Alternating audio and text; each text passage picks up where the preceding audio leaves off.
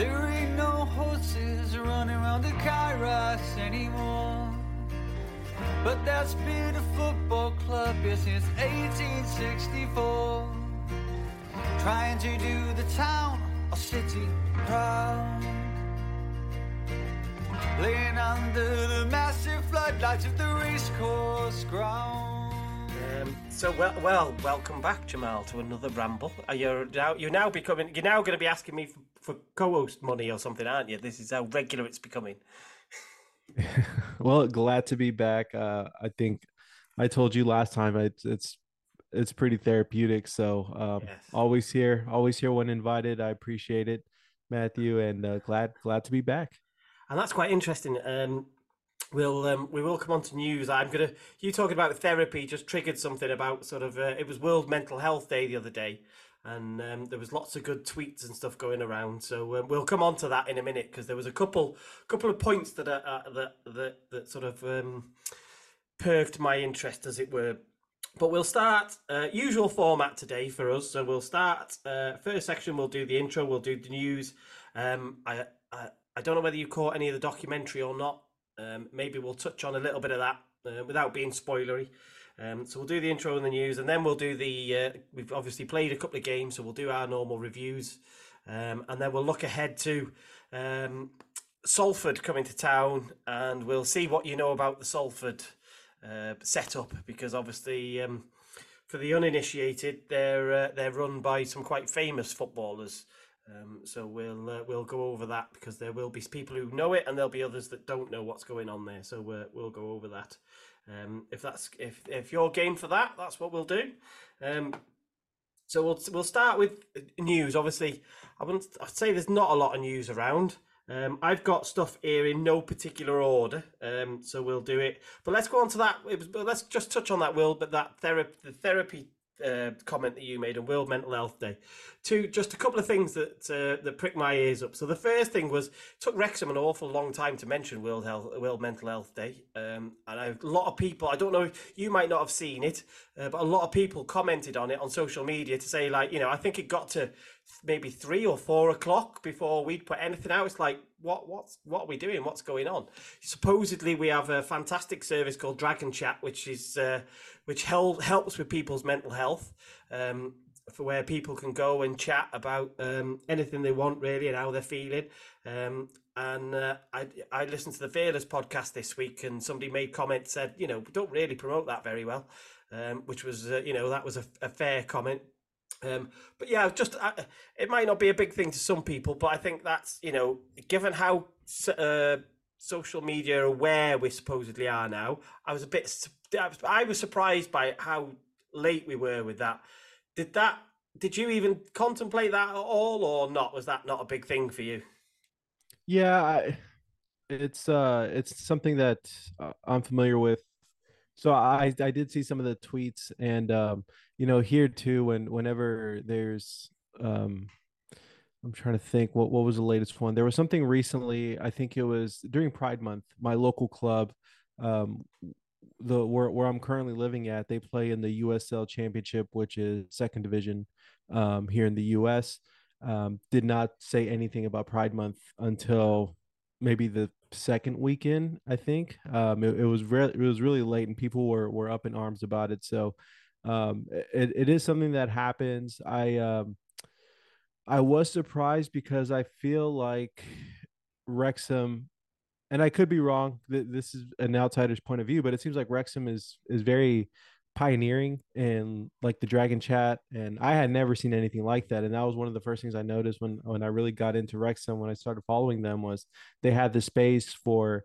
Um, I know it's not excluded to men, but they have a place for for football fans to get together and talk about other issues aside from football. And and again, we've we've talked about this. Just talking to to someone else can be very very therapeutic. So um, I always feel like Wrexham is uh, uh, Wrexham is in the front run of of doing things like these. So I personally was very surprised they didn't have anything lined up the way um, Norwich had had that video.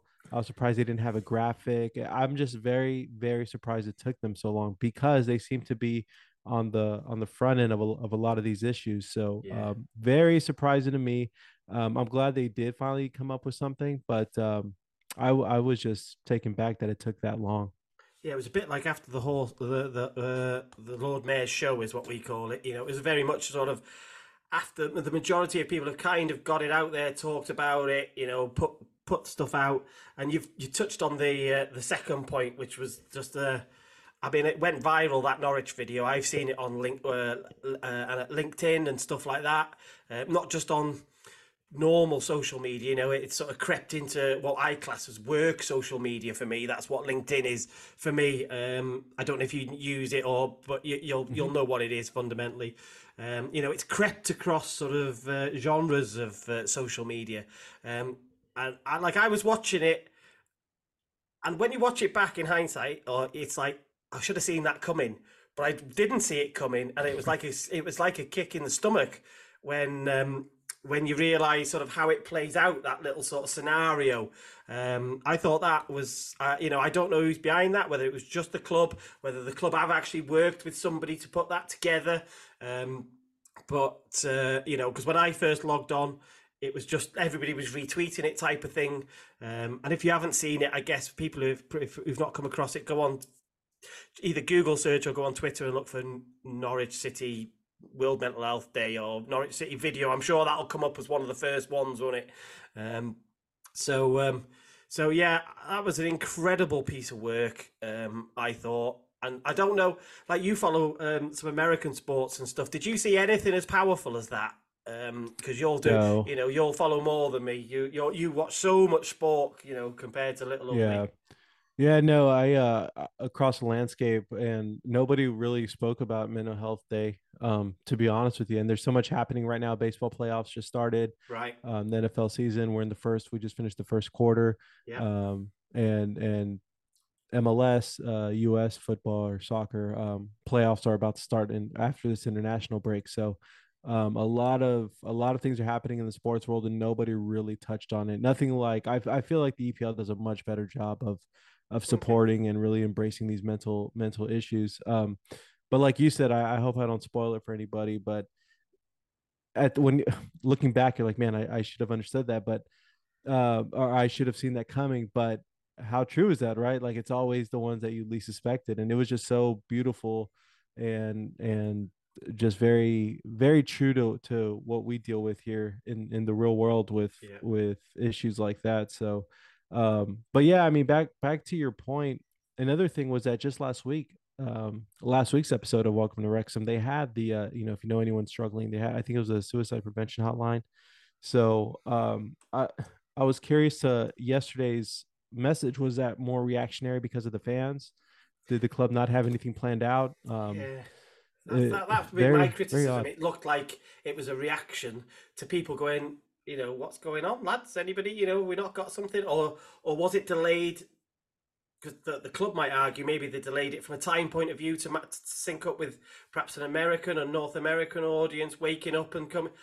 But like, you know, what's to stop you putting out a couple of messages? What's to stop you making a couple of videos? You know, um, I just think those are the things that um, you know we we should be pushed, like you say.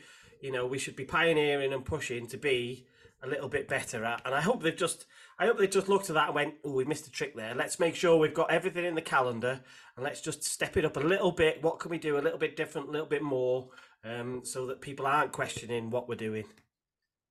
Yeah, yeah, I um, and the the optimist in me was hoping that was the case because Wrexham Wrexham is in a very unique situation in League Two specifically, where you have this broader fan base and you have these fans across the across the world essentially. So um, again, op- optimistically speaking, I was hoping like, well, maybe this is the sweet spot for us where yeah, yeah, Americans right. will see it, Australians will see it, Europeans will see it. So um, I- would like to, I'd like to think on the on the brighter side of things, um, just because I'm really appreciative of the whole Dragon Chat and everything that that the club does for for these kind of issues. So.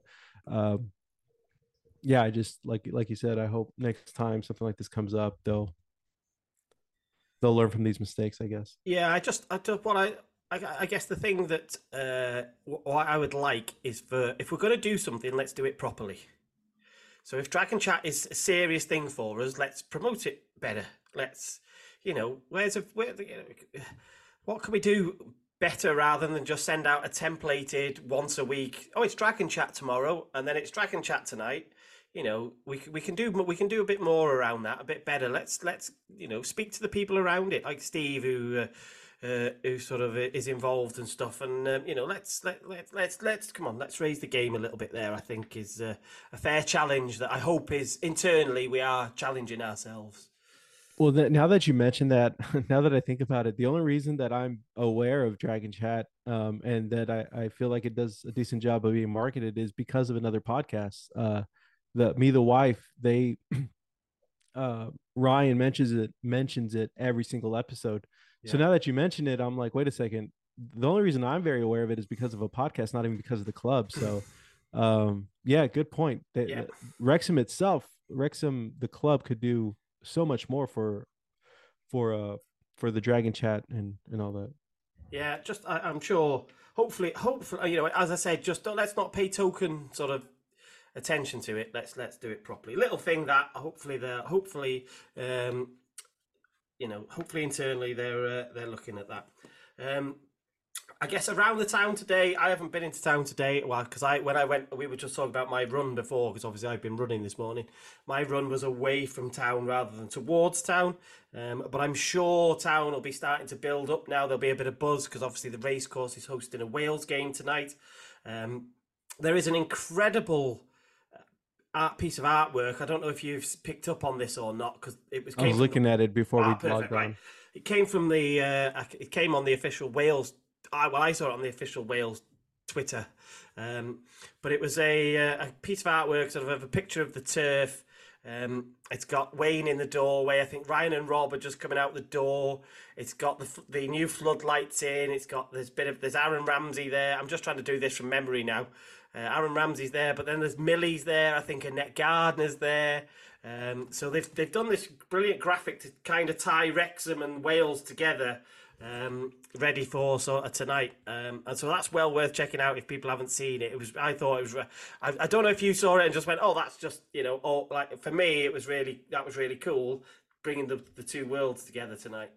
Yeah, yeah, no, I I loved it because uh you know i'm i'm familiar with a lot of these figures now because of of welcome to wrexham. I'm glad you brought it up though. My question was um what was the story with the monkeys? Ah so well so uh i've seen somebody else ask that and i probably wouldn't have got it only i saw i think it was simon cook answered the question. Um so gibraltar um, is uh, part of it's, it's a sort of it's attached to Spain. I don't know if you know this. Uh, mm-hmm. I don't know how much you know about Gibraltar. Um, have a little Google search because it's quite interesting place. But um, the Rock of Gibraltar, which is this massive uh, part of the from memory, I have been, but it's 20, 30 years ago. I think part of the town and stuff is built into this rock. And indigenous to these rocks are all these little monkeys. And they're sort of famous for nicking your food or taking your mm-hmm. phone mm-hmm. or, you know. Um, so those are I, they, I will call them for, for, for argument's sake now. I'll call them Gibraltar monkeys. Um, but I don't know what type of monkey specifically they are. But whatever they are, they're the ones that they've picked up as as being from Gibraltar. So if you go sightseeing, they'll be trying to nick your apple, trying to nick your banana, going in your bag, stealing your phone. That's do you know what I mean by that, that type yeah, of thing? Yeah. You'll have similar sort of th- places. Uh, I'm sure that Thailand you can get to near you somewhere. Um, so uh, so yeah, that's where uh, I was. Go- I was going to search for it, but. Uh, uh, yeah, that's where the that's where the monkeys come from. But uh, yeah, check it out because it's it's basically it's full of little Easter eggs, isn't it? That that that picture of little bits that you can pick out.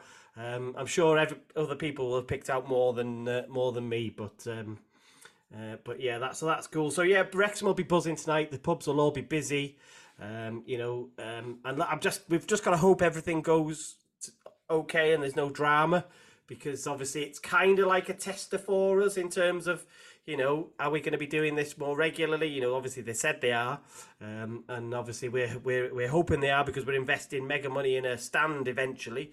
Um, but uh, yeah, so we've just got to hope that all goes to goes to plan, and then it's a good game. You'd expect Wales to win because Gibraltar are, are, not, you know, they haven't got a particularly fashionable side. Um, so you would expect Wales to win. Um, I've not heard anything about Mulls, so I don't think there's been any Paul Mullin call up um, much to many people's disappointment. Um, I'm sure he's at home with with his boots, you know, just with the phone on, ready to go, just in case.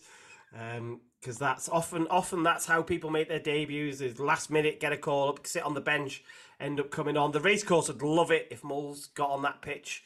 Um, you know, it would be electric. Um, but for some reason, I'm not Welsh, so it doesn't really affect me.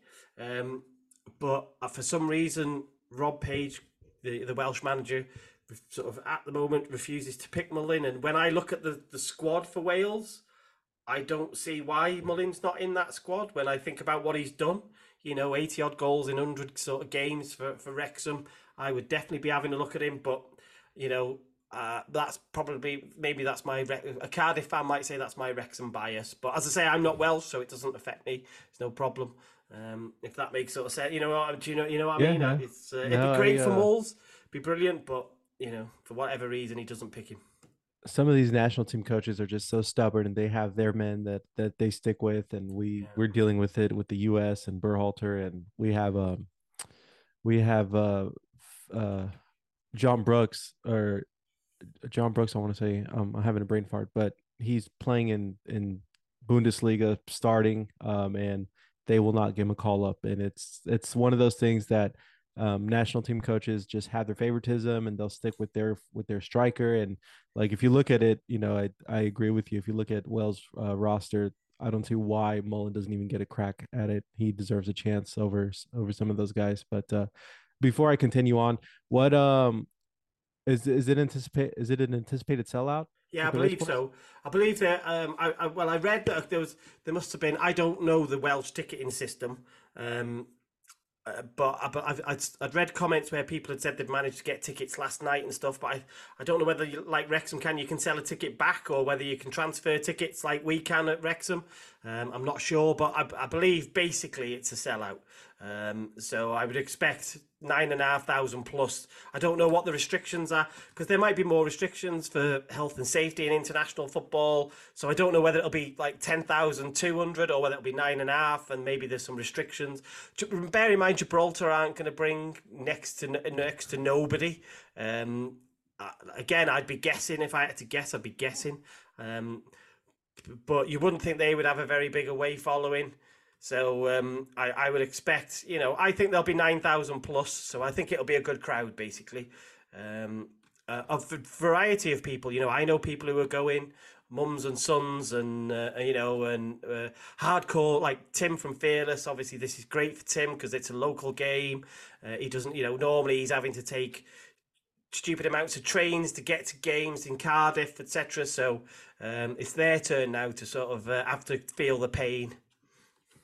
What um so this is the first men's match at the race course in quite some time, correct? I believe it's about 23, 24 or four years, roughly. So is it just the floodlights that were holding them back from uh No. from hosting or No. So, um, now I'm, I can't give you the specifics of everything, but it's everything like media facilities, medical facilities. Um, you know, there is a there- is a list of sort of you know as long as your arm uh, of sort of.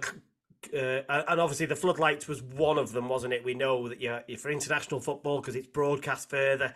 You have to have much better lights so that the, the sort of coverage and highlights are obviously much better. Um, so it's many things, um, not just the the sort of floodlights or the or the Kop as such. Um, but obviously they'll they'll be keen to get that that done because that then means that they've got room to expand on sort of some of those other facilities and uh, you know um, when they've got that extra room in the Kop that's why they're so keen to do it you see. So uh, so yeah not just that um, but obviously that would have been a big one because that's hard to fix if you can't get your floodlights bright enough. Um, you know that is uh, that is a that's a hard one to fix for international football.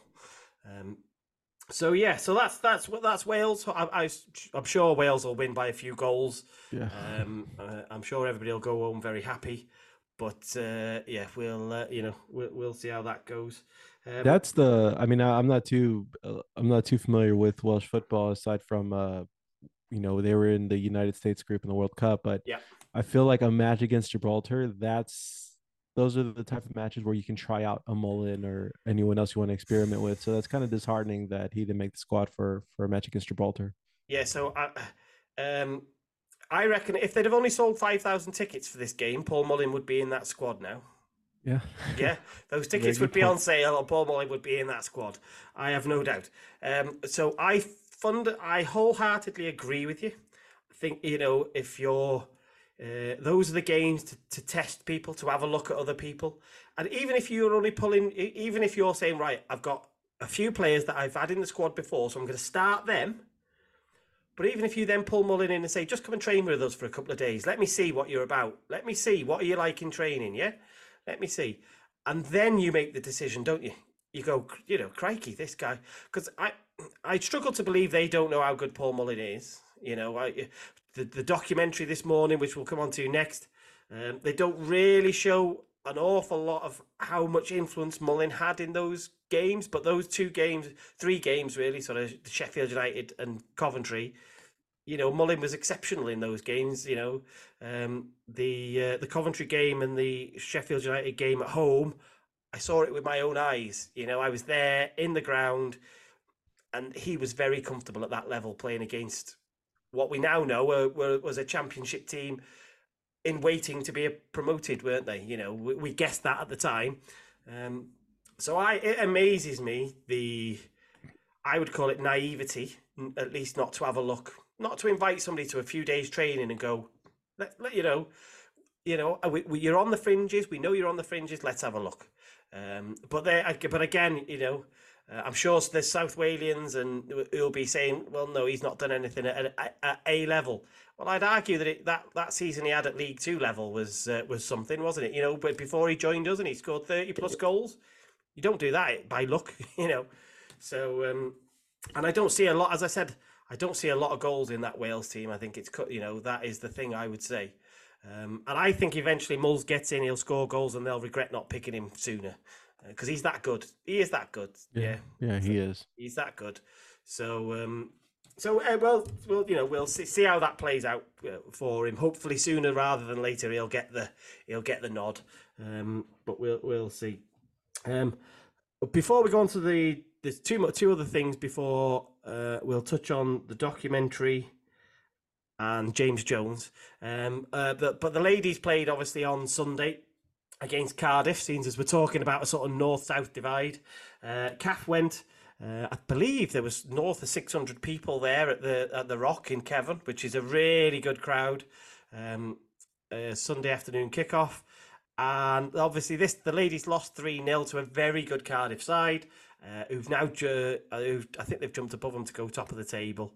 Um, so uh, so yeah, some there'll be some learnings for them there. I know Del Morgan had gone on social media afterwards and sort of almost like took a lot of the pressure off everybody and said, you know, she had, didn't have the best game.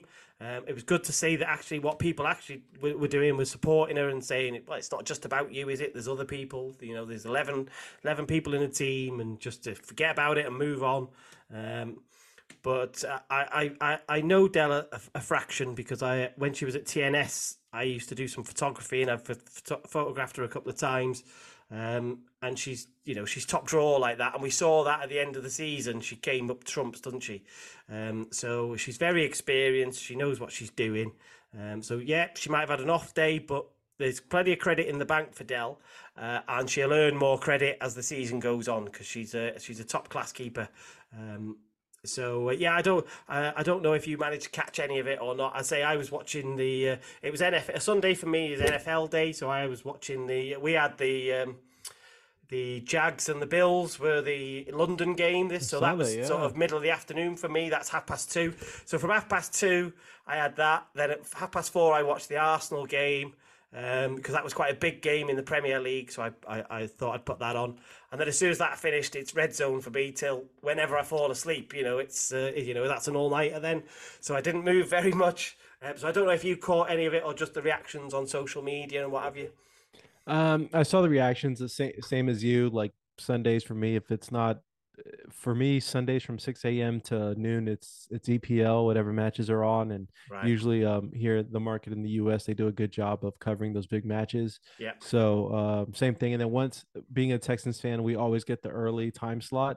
Okay. So it's almost it's almost clockwork at this point. 12 o'clock is texans so um, and I was wa- keeping up with the Jacksonville and, and, Bills game just because Jacksonville's in our division. So didn't get to it, but I was keeping up on my phone um, on social media and and with Mark Griffiths. So my only the only the, the thing that bummed me out more than anything was that you just had an episode dedicated to the women's team Yes. and how how fitting would it have been to upset Cardiff Yeah, after yeah, having yeah, this episode. So I was really bummed out for them. I really wanted them to to capitalize. Yeah, I get yeah, it. yeah. So uh but you know, I uh hopefully hopefully they can come Bump in the back road, that- that's all. and yeah, yeah. So I mean it's one of those things like, yeah, you know, this happened and it was bound to happen, but what they did prior to this, that winning streak, they've been on an incredible run and they have nothing to be upset about. So No, they've Um, they've acquitted themselves really well so far because it's Yeah. hard when you get promoted. You know, as as the first team kind of found out when we got our nose bloodied week one. Um, you know, um, it's hard to uh, adjust, and part of your the success of your season is how quickly can you adjust to that new level. Um, uh, so they've adjusted really well. Um, so you know, I don't think we're going to have uh, problems over the season.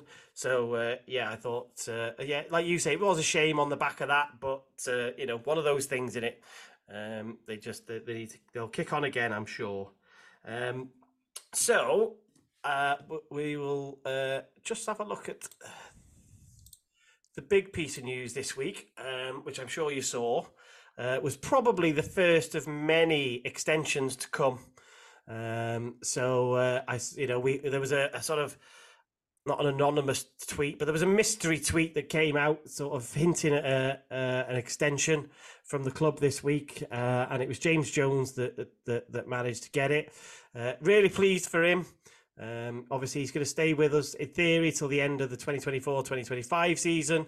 So um, I, I always think with James Jones, I, if you were to ask most of the players, I think they tell you he's a class act and that he's he's underrated. I think he's one of those. Um, he's uh, he's had a really good week because yeah, I thought he had a really good game uh, um, uh, on Saturday, which we'll obviously come on to after.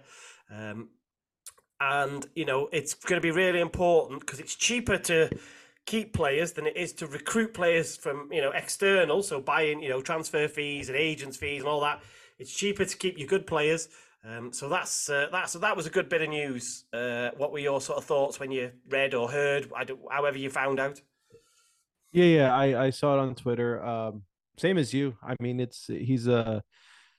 I think he he's a unsung hero a lot of times. So one of those guys that I think we've mentioned it before. When he does his job, you don't really hear about it too much. yeah Um, and he's just at the end of the day a good depth piece. Um, and you know I like these.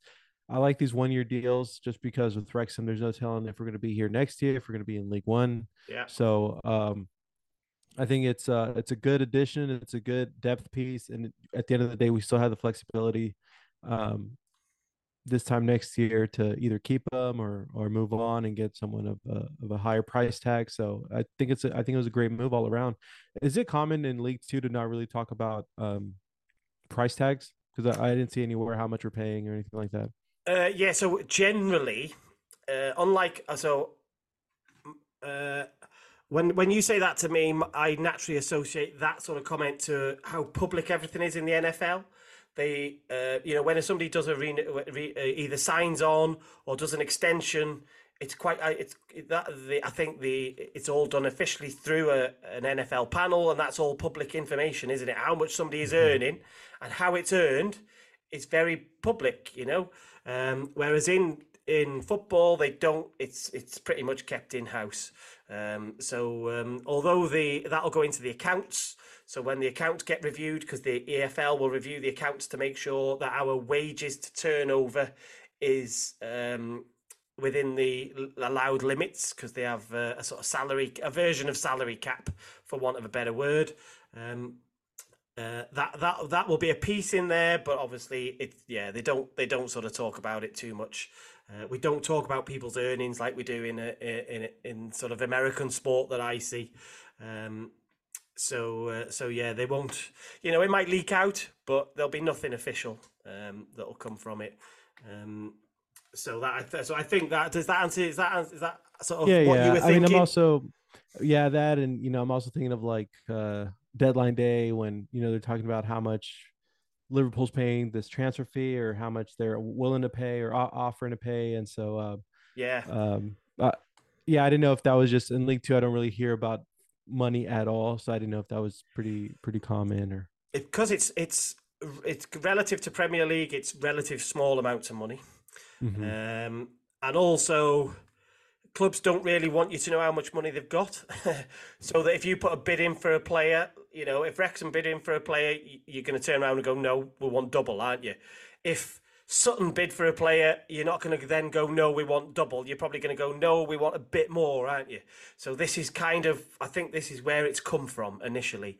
Um, and touch on that, Humphrey. I saw, I saw a quote from Humphrey, uh, done an interview with the Athletic, saying they think our turnover for the year is going to be twenty three point eight million dollars.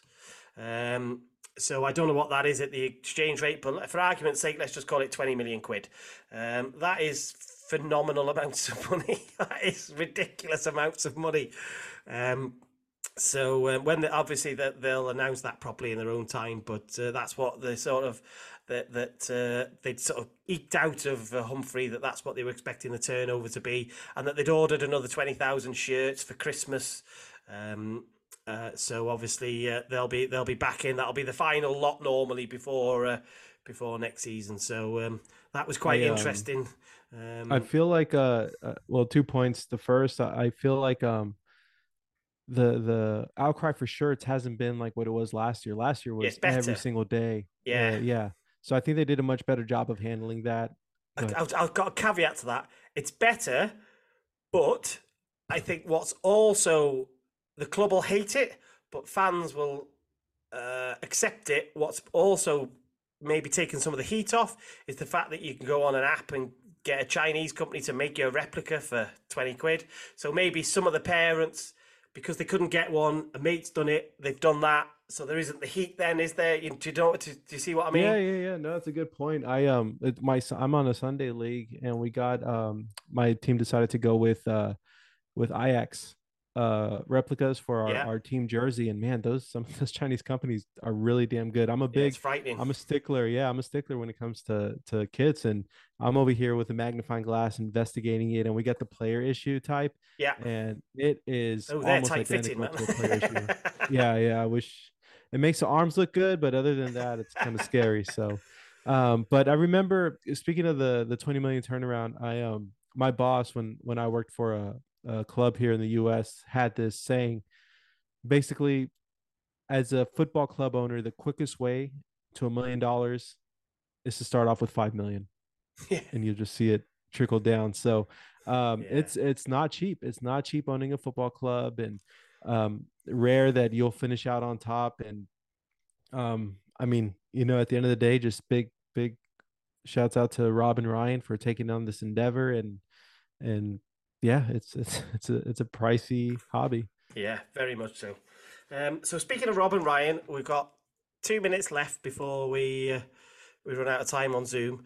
Give us your give us a, a summary of what you thought. Don't go into too much detail. Just give us a nice summary of how you felt watching this week's documentary. I thought it was one of the best episodes. I really enjoyed it. It's about the FA Cup run. You know, I was in Coventry. I was stood there. I was at the home game with Sheffield United. I was pulling my hair out when we conceded the last minute e- uh, equaliser.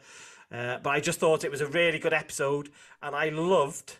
I've put this on Twitter before. I love. I, I was sat there thinking, I can't believe we've not sort of buried Billy Sharp, right? This fella who is consistently doesn't stop yapping about us, only to sort of for Rob and Ryan to sort of say, "Oh my beer," while they sort of went to town on him for twenty seconds and called him all sorts. So I love that. I was so grateful that they did that. Um, so yeah, obviously, don't go into too much detail. Just tell us what you thought of the episode generally and uh, what was the, the best bit.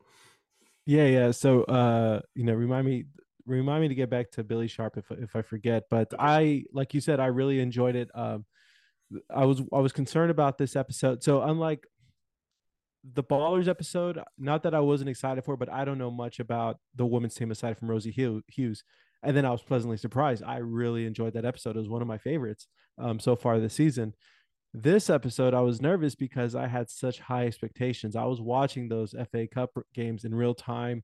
I remember the emotions that I was going through, you know, um, Yeah. watching it here in the US. So in my in my head, I was like, okay, they're gonna have some pretty big shoes to fill. When I what I try to do to gauge an episode as well as like if my girlfriend watches with me, I try to see her reactions to a lot of these things because she's not as invested as I am. And she was at the edge of her seat. She was gasping at, at those last second goals. And so um, I think they did a great job. I loved it. Um, and it's like you said, it's it's back to football. So when you go back to football, Yeah. um, one hundred and ten percent in. So yeah, I loved it, and it's probably my favorite so far. 15 seconds on Billy Sharp. Uh, so Billy Sharp is now in the MLS. As Yeah. some as you may or may not know, he's Yeah. with LAFC. Um, the way things are ending up, it looks like my club that I support, the Houston Dynamo, might be getting a dose of Billy Sharp. So um, I really, uh, I'm looking forward to that, and I'm I'm with you, locals. I'm with you, Wrexham folks. I do not like this guy one bit. So hopefully we get the last laugh. If you're in Wrexham, support the Houston Dynamo. We in will the do. MLS playoffs. Ah, top stuff. All right, so we'll go and we'll come back and we'll start reviewing games, shall we? Let's do it. Good stuff. I've been telling everyone to listen to me. Someday we will be back in the So let's go back. Whoa, till Saturday. Um, so we went away to Crawley. Um, I don't want to say we desperately needed a win, but you know, we we we needed a win. It, you know, I think was the was the key, um, just to keep ourselves up there in the mix. Um, and we've gone away to a difficult place uh, and come away with a one 0 win, which I was really pleased about. Um, before we get into the detail, we'll just go through the sort of team that started, and then I'll uh, then we'll start to sort of break it down. So, because there was a there was a surprise or so, I guess, in there. Oh, a surprise, a shock, whatever you want to call it. So, Arthur Okonkwo obviously started in goal. Mendy and McClean were our fullbacks. I think we sort of we guessed that that would be the case um, because we'd sort of seen it in that match before. So, um, uh, Hayden and O'Connor again we'd seen we'd seen those two before so i don't think there was any surprise there the surprise came from o'connell coming in instead of tozer um, so i'll get your thoughts on that in a second uh, midfield sort of lined up again as it was with elliot lee uh, evans and jones and then palmer and mullin up front but i guess the majority of the chat prior to the match was dominated by the tozer omission um, so give us your thoughts initially. What you you know, what were you thinking when you sort of first heard the team news? Um, I think uh, if if you follow me or not, I've been pretty critical on on Tozer. Um, and again, I've meant you know nothing against him. He was my favorite player last year, Yeah. but he just seemed to step off. It seemed like the a lot of attacks were too fast for him, um, and so I know they labeled it as just time off. Um, I'd love to know how that conversation went with with Parky. Was it Tozer? I know he Tozer's had some stuff going on at home too, so Yeah. um I- i'm curious So why the benching more than anything but um i was I, I was i don't want to say glad i feel like that's kind of rough to, to say about tozer but um, I was glad for some change. I think it was needed on the back line. Even Boyle, I, I, I you know, Boyle's a high. There's highs and lows with with Boyle um, Yeah. recently. So um, I'm glad O'Connell finally got a, a start. Um, I love the way the back line looked, but I guess just to answer your question, I think change was needed, and um, I'm glad that we got it. So that was my initial reaction once I saw that Tozer was out. Yeah, I don't think I don't think there was. I think the surprise was um, the fact that it happened. I think lots of people thought it was a possibility, and maybe it should happen, both for him and maybe for us. Yeah, give him a rest. Let him have a. Let him take him out the limelight. Let him sort himself out. Obviously, behind the scenes, like you say, we don't really know what's going on. We, you know, we've got an we've got an overview that he's he's had a recent, you know, he's had a loss, uh, but we don't know what he's like day to day. You know, is is football his escape, or is that does he not really want to be playing football? Does he want to be at home with his family? Whatever. So we don't know those ins and outs. Uh, whereas Parky does, obviously, doesn't he? So you know, he's there day to day. He knows what's going on. But I think most people thought um, it was a possibility.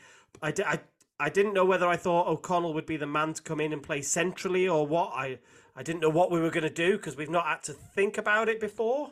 Um, Yeah. And then it, in the recent game against Newcastle, Evans had dropped into the middle of the back. So I was like, oh, is he gonna, is he gonna do that? You know, are we basically gonna have two midfielders in that back line? And you know, how's that gonna look? Um, but no, he had obviously he had full faith in O'Connell, who came in and looked very accomplished. He looked really good in the middle, to be honest, uh, as the Mhm. free man. Um, I thought I thought he looked really good. So so that was the big that was the the, the sort of prior to the match. Shall I shall I caveat that was the big talking point because obviously something happened later on. Uh, a couple of things happened later on. Um, I know the game changed when we obviously uh, went down a man, but there were spells where when you when when when you haven't got Tozer in the squad, all of a sudden you have to build up play a different way. Because if you think about it, traditionally Ben Tozer gets the ball and what does he do? Does he pass it into midfield? No. He hits big long balls and diagonals, and that's how we set our play. We set our play by winning sec- by winning first and second balls high up the pitch um, from long passes. So all of a sudden now we've got slight different tact, and at times I thought we looked much better. There wasn't enough of those times. That was the issue, and obviously, you know, the first few games you play differently. You have to sort of, you know, you have to learn a bit and you have to get into it. Um, but I thought we did look better at times. Some of the football was better. There just wasn't enough of it. And then the game dynamic changes when a player gets sent off, doesn't it? So uh, that's the, you know, uh, and we also had an injury to, to, to contend with. That was the that was the the other thing. So um, uh, I guess let, let's deal with them separately. So Mendy goes off. I mean, I thought he'd stretched for. A, I thought I saw him stretching to control a ball, and that implies to me it might be a hamstring. Um, Parkinson didn't give too much away afterwards, other than say it looks bad, but he didn't go into detail and go it's a hamstring or it's a calf or it's a. So I'm going to assume that it's a hamstring off what I'd seen, and that's a persistent problem, unfortunately, for Mendy. Um, so before we go on to the Andy Cannon tackle and your your other thoughts, just touch on that Mendy thing. What were you thinking at the time? Just devastated for him. Um, Yeah. when he's on, and I just love the way those uh, him and McClean look back there in the in those wings, and um, it finally felt like something was. We finally got everything clicking back there, and then it happened again. And I played football, um, you know, growing up, uh, American football, excuse me, and I've had a hamstring issue before, and it took at least two years of not playing once I was finished for it Yeah. to fully feel back. So hamstrings, hamstrings are same. one of those things that yeah it's gonna it's gonna be a bother for quite some time and it's very persistent and um yeah i'm just devastated i'm hoping that i'm hoping it's not as serious as as parky had mentioned um but yeah i mean just it was just devastating it's very frustrating um and yeah i just especially when they were looking so so great together back there and so Yeah, Mendy was really growing into that role. Thought he was shaky again to start with, as you'd expect, because he's not comfortable on that. Everything is different when you're playing on the you're opposite side left of the pitch. too right? yeah So not only do you have to use your weaker foot more often, um, but you have to think differently, and the pitch looks everything looks differently. Um, so actually, he grew into that role really well. He became a threat going forward, which is what you want, don't you? Um, you know, you want him bombing on, using that bit of pace. Um, but like the guy just can't catch a break now. I, I kind of lost count. Is this like his third? Him and Aaron Hayden are trying to trying to sort of beat each other for the most sort of hamstring injuries. It feels like, doesn't it? There's a there's a saying and i remember i don't know if you watch much basketball but they would say it about Derrick rose the when he played for the chicago bulls because he was always hurt with his hamstrings. Sometimes these guys are just too athletic for their own good for their own body and i feel like hayden he gets up there when he, when he goes for those headers. Mendy's so fast. It's like was the body built for this kind of athleticism you know? Yeah. and so um, i feel like you see with it's there's a, a common it's always these hyper hyper athletic guys that run faster than the normal jump higher than than the normal that deal with a lot of times hamstring calves. Um so yeah no it's it's it's the usual suspects when it comes to these injuries. And so um maybe this is needed. Give him uh, give him a, a, a good break let his hamstring get back back to normal. But to his credit like you were saying when you play on that opposite side everything's different. My biggest concern was the defending because when you're as a defender what you always want to do is you want to make the the the dribbler uncomfortable, make him go to his weak side. But Yeah. if your strong side is your left side, that kind of throws everything off for you as well. So I thought he did a great job of. Uh, if I never saw Rexon before, and you told me that was not his tip, his usual position, I would have never known. So um, he was doing so well back there, and I was pleasantly surprised with what he was doing defensively as well. It wasn't beautiful, it wasn't perfect, but it was it was it got the job done. Um, so, so let's talk about the, the the cannon tackle then, um, because that, again, this was another one that sort of um, there was a few people still saying it wasn't a red card. Um, uh, what what were your thoughts when you saw it? Uh, when I first saw it, I I- watching it live, I didn't think it was a red. Um, and then you go through the replays, and you're like, I guess I can see that. Um, I'm still jaded with with referees from two weeks ago, so um, probably not the best opinion opinion to ask, but um, that's one of those calls I could have gone either way. Just you know, when it's against you, it's it's it's a tough pill to swallow. Yeah, obviously, like we don't have super zoomed camera, brilliant cameras, obviously, in, compared to like uh, Premier League and stuff. You know, where you can almost see every blade of grass. Uh, when I saw it in real time, I was like, oh, oh, you know, oh, that could be. Um, and then the thing that really se- sealed it for me, I don't know if you saw this picture. Um, uh, I'm gonna, I'll, I'll uh, rubbish audio podcasting, but great for people who are watching us on YouTube. Um, uh, but there's a there's a picture there, um, which is of the moment, and if you look at the uh, you know he is Cannon is right on, so he's not intentionally done that. I have no doubt. He's just late. Um, But if the referee sees or hears that contact, he's got a decision to make, and then you're, you know, it's 50 50 then, and it is what, what's going to happen. Um, but yeah, I thought it was, I thought, I, I just thought it was a brain fart. I thought it was a bit reckless uh, and a bit daft. Um, but I don't think there is any doubt. If you look at that photo, there is no doubt that he's made contact. Does that make sense?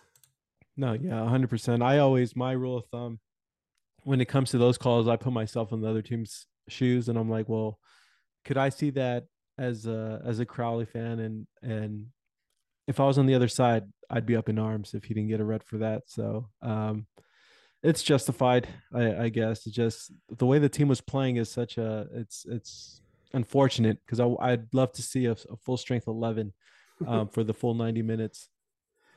I've just the thing that frustrates fans as well is that um, so on Sunday we saw a tackle in the. I'm just going to touch on the the game that I happened to watch on Sunday night, which was the Arsenal City game. Mm-hmm. There's a tackle by Kovacic on Odegaard.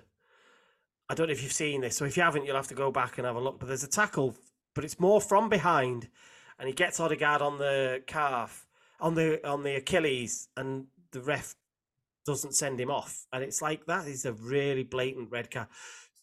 It's the inconsistency that drives people mad.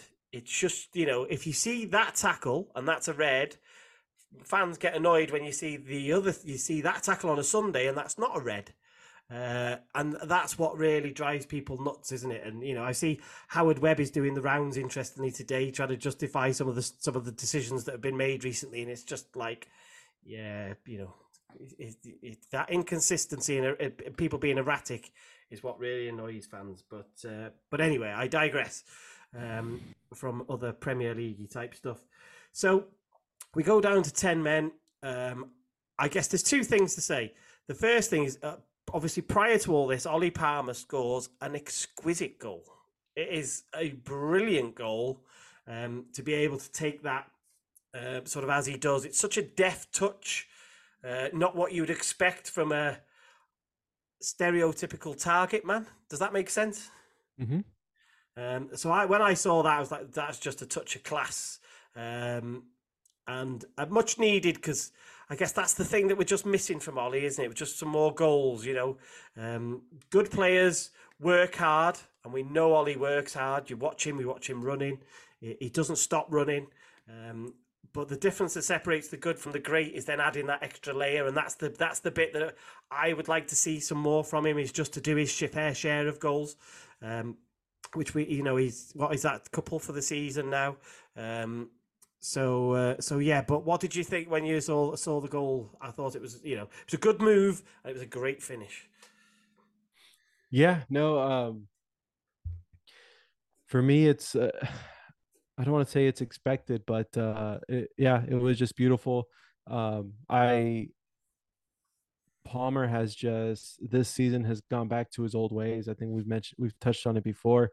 The end of last season, I know people were already calling for him to perhaps be subbed out of the starting eleven, and the the first few games of this season, it, it's a good reminder of why you've gotten him. And a lot of that was without Mullin. So I think we'll see more of those kind of goals for Palmer with Mullin back. I think uh, I he just has so much more confidence when Mullin is out there.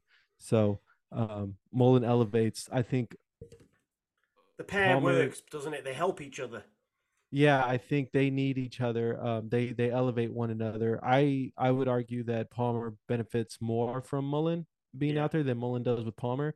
But uh, when you see when you see Mullin on the field, those kind of goals, I don't want to say expected, but you're not aren't as surprised with with Palmer. He he just he t- t- takes it to a different level when he's paired up top with Mullin. Yeah, so the interesting thing there was a obviously there was rumours last year that Palmer was injured, and uh, uh, I think it was a hip was the rumour. Um, I saw quotes from him the other day saying he, t- he got himself fit in pre-season and the off-season, uh, as we might call it, and you know he come back fitter and stronger. Um, you know whatever the whatever the truth is, I think I wonder if I was him, and I see Wrexham trying to spend half a million quid on deadline day what I'm thinking. Because if Armstrong comes in, Palmer drops down the list, doesn't he? Because there's no way that they're not starting Armstrong if you're spending half a million pound on a footballer. So um, I, I wonder whether that motivated him uh, or helped him find another gear as well. You know that that that that thought that you know, ooh, I might have been pushed out a little bit here. Yeah, that's a good point, and that that actually reminded me too. I was actually really concerned with that when the whole flat when the whole Armstrong, excuse me, when the whole Armstrong thing didn't go through. I was thinking like, okay, if I'm Palmer, am I gonna not necessarily hold a grudge, but there's two ways you can react with that: Correct, elevate yeah. your game, or either stay the same, which essentially is is regressing. So uh, I'm glad, kind of shows to his mental toughness as well. I'm glad that he went that other route, elevated his game, and showed that hey, I belong here. So, um, very pleasantly surprised that, uh, or not surprised, very ple- uh, pleasantly. I don't even know. Um, happy yeah. that uh that he went that that route. Yeah. Um, anything else stand out for you in the game? I think you know from a for who who were the sort of standout pick out players for you. Uh, the Palmer goal was a huge help in, in in standing him out. But for me, the two heroes, and I go back and forth on who deserved man of the match, but Okonkwo, yeah, um, was brilliant back there. Um, and Hayden, I just okay, I thought Hayden had his best match so far of the season. Um, he just, I think he's very crucial for that back line, and um, nobody else nobody else, as far as our defenders, offers what what Hayden offers, in my opinion. So um, it was between Okonkwo and Hayden. How about you? Yes, Okonkwo for me. Um, I thought that was the he's the person I picked as the sort of uh, you know the, if you want the, the, the man of the match.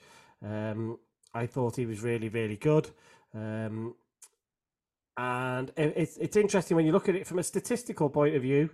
Um, obviously Wrexham are in sort of green on these on some of these, and uh, Crawley are in red. You know, we didn't see a lot of the ball, but when we did see it, obviously we scored a class goal. Now you can obviously from the point where the, the red card sort of takes effect, you, are not going to see much of the ball, are you? You don't expect to see yeah. it there. Um, but much to my, I guess, much to my frustration, we're just not a side that keep possession of the football. I would love us to be. I think we're good enough to be a side that keeps possession of the football. But time after time, you look at this momentum graph here. Um, so the further down this uh, your color is, the better the quality of the sort of uh, the, the chances that you're making and stuff, um, and the more sort of momentum you're having. You know that's predominant. Forget that bit after the red because you know. But prior to that, that's predominantly Crawley. So Crawley have dominated yeah. the football. Uh, we've done wonders in sort of um, you know keeping them out Um, so you know they had 25 shots, five on target. So you know they were uh, they were playing in front of us a lot. Um, so we did we did well from that point of view, but yeah, I just you, we just have to accept now that we are not a team that is going to dominate the football.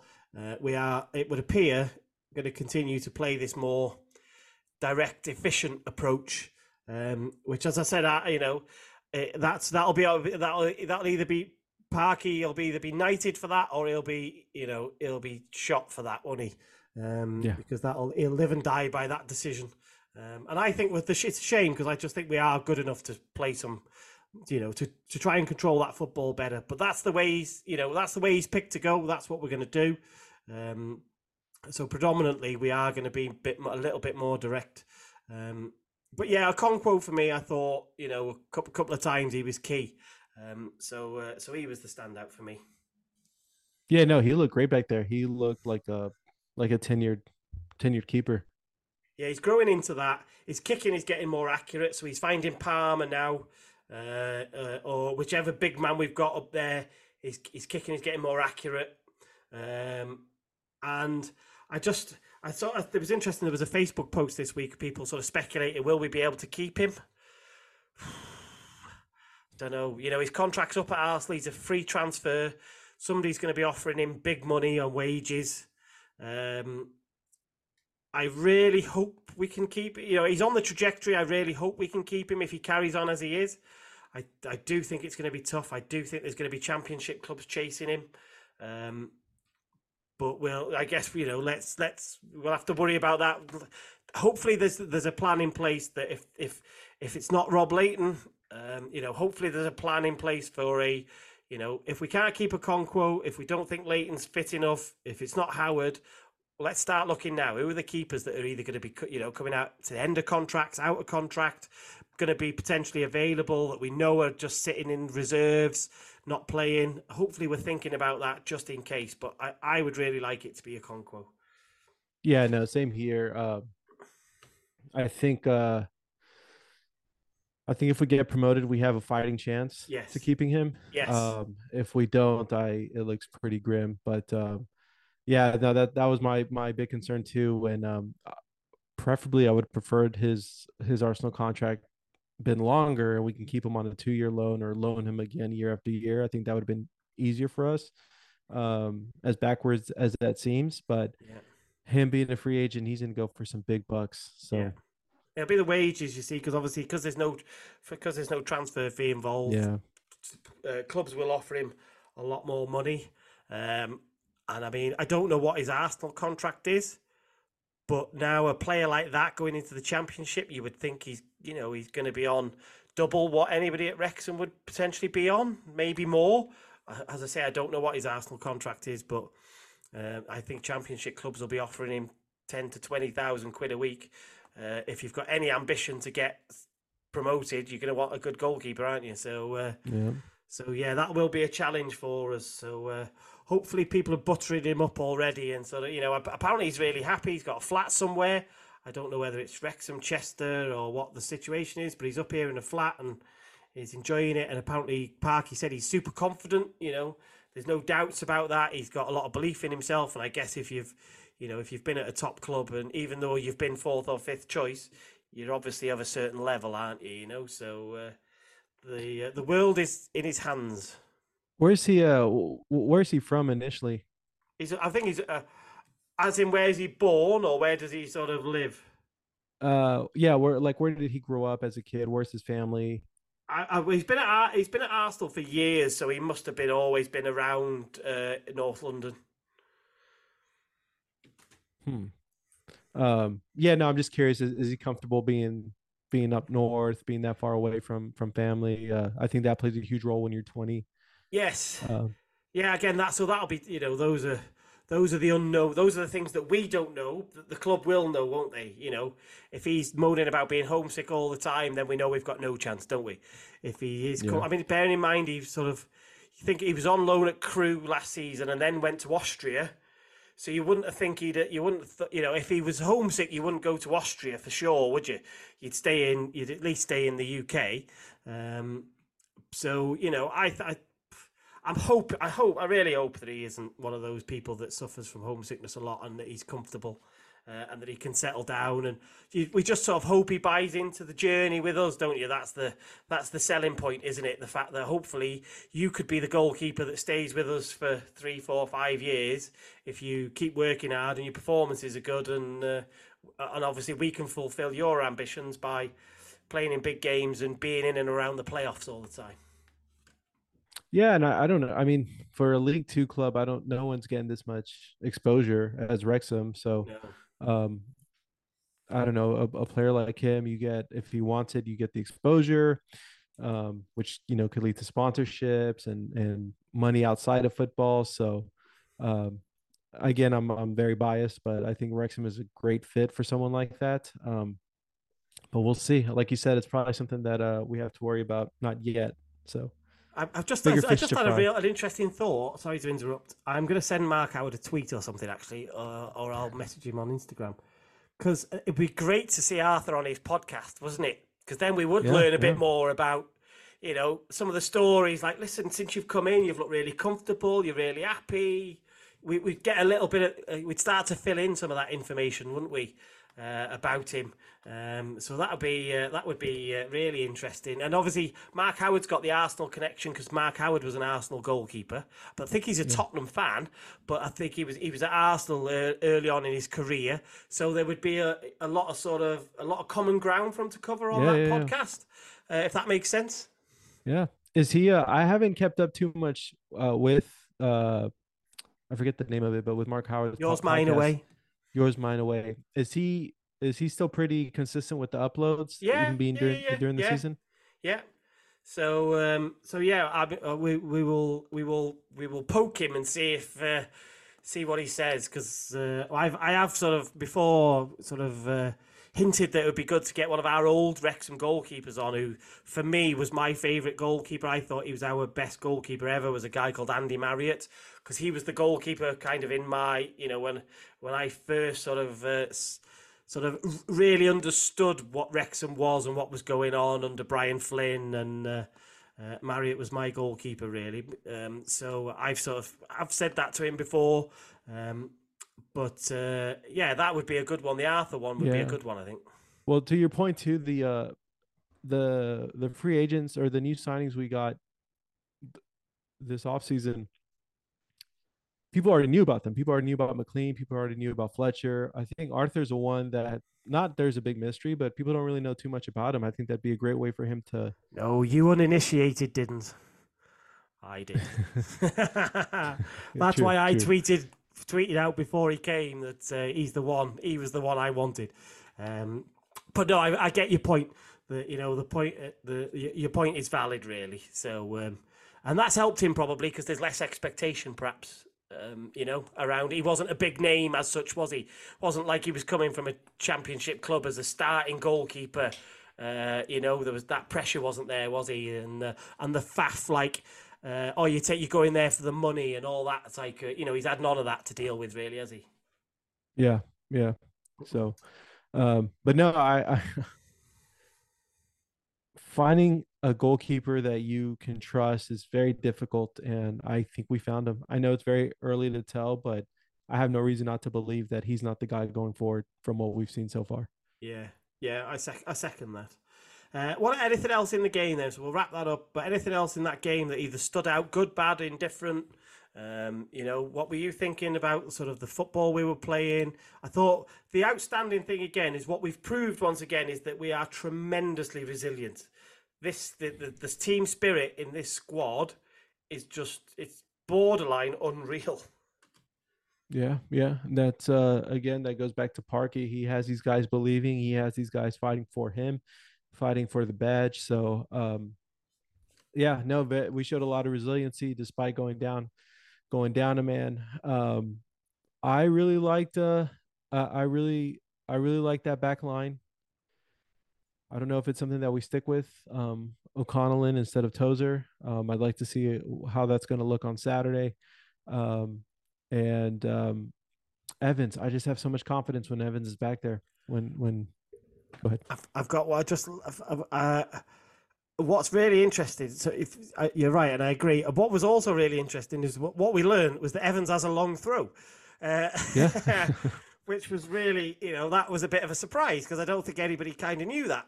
so, Yeah, yeah, you know, we've still got a long throw despite Tozer. If we want it, we've still got one. yeah. So, um, so I bring up Evans because, like I said, I, I get very, I'm very, I'm very comfortable with him back there. I feel comfortable for the midfield. I think he's going to do a good job of kind of, of kind of leading the pack there. My question though is that this was the second week in a row where Elliot Lee wasn't the strongest Mm-hmm. Yeah, that we've yeah. seen him. Do you think that has something to do with with Evans being back there and kind of holding him back a bit? Um, what are your thoughts on Elliot Lee, or is it just he's Um, just having a bad couple weeks? He- uh, so that's more my gut feeling is that he's just, you know, he's been so exceptional. I think he's probably just being a bit more normal now, uh, uh, as it were. Um, but that's hard to know unless you can hear the conversations going on on the pitch. Um, Yeah. And from where I am, uh, like where they were away anyway on, in that game, but like even where I'm at home, I can't really hear those conversations because of where we are in the tech end. It's really hard to listen to. But some pe- other people who sit a bit closer might be able to tell us a bit, and you know maybe they are hearing Evans go, "Listen, just sit." Certainly, when you go to ten men, the dynamic changes, so it all goes out the window. Um, but I just maybe there's just a little bit of uh, you know, and Crawley had a lot of the ball, so again we're not really doing the thing that's best for Elliot Lee. You know, it's get him the ball early and let him dictate uh, and poke and prod and uh, shoot. Um, so my gut feeling is he's, he's, he's you know uh, I wouldn't say he's awful. He's just not at that exceptional level. Um, Mhm. but I, I think he'll him and Mullin have got a really good relationship. So I think pretty soon we'll see that that coming back. Uh, and remember, Lee's then playing somebody new in McClean is be- behind him now, so there's a little bit of learning there. Then O'Connell is playing in that centre back position, just where you know on that left side where. So there's a little bit of change in that area. So maybe they're just figuring it out. That's but that's it's guesswork in it, Yeah, yeah. if that makes sense. Okay, happy with that then. P- pleased with Yeah. that. Great away win. Team deserve a lot of credit. Parky deserves a lot of credit. Um, they did exceptional. Palmer with an exceptional goal. Um, some good stuff all round, barring the sending off.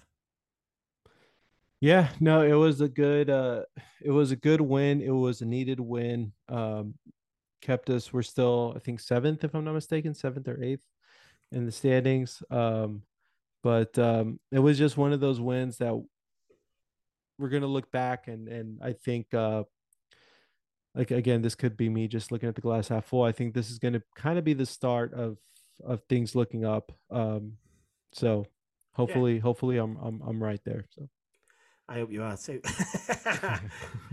good stuff. Shall we? Um, when we come back, then we'll look at we'll look briefly at uh, Crewe last night. We've had the best home talent like Joey Jones. And his best mate Mickey T. So I know you were watching at one point from a a car park uh, last night's game against Crewe. Uh, I was in Crewe. Uh, so, what was the situation? Explain to us what was going on there. Was that a work thing, or was that what what was going on with you? Yeah, you had, like, yes. your iPad or whatever in the in in the car.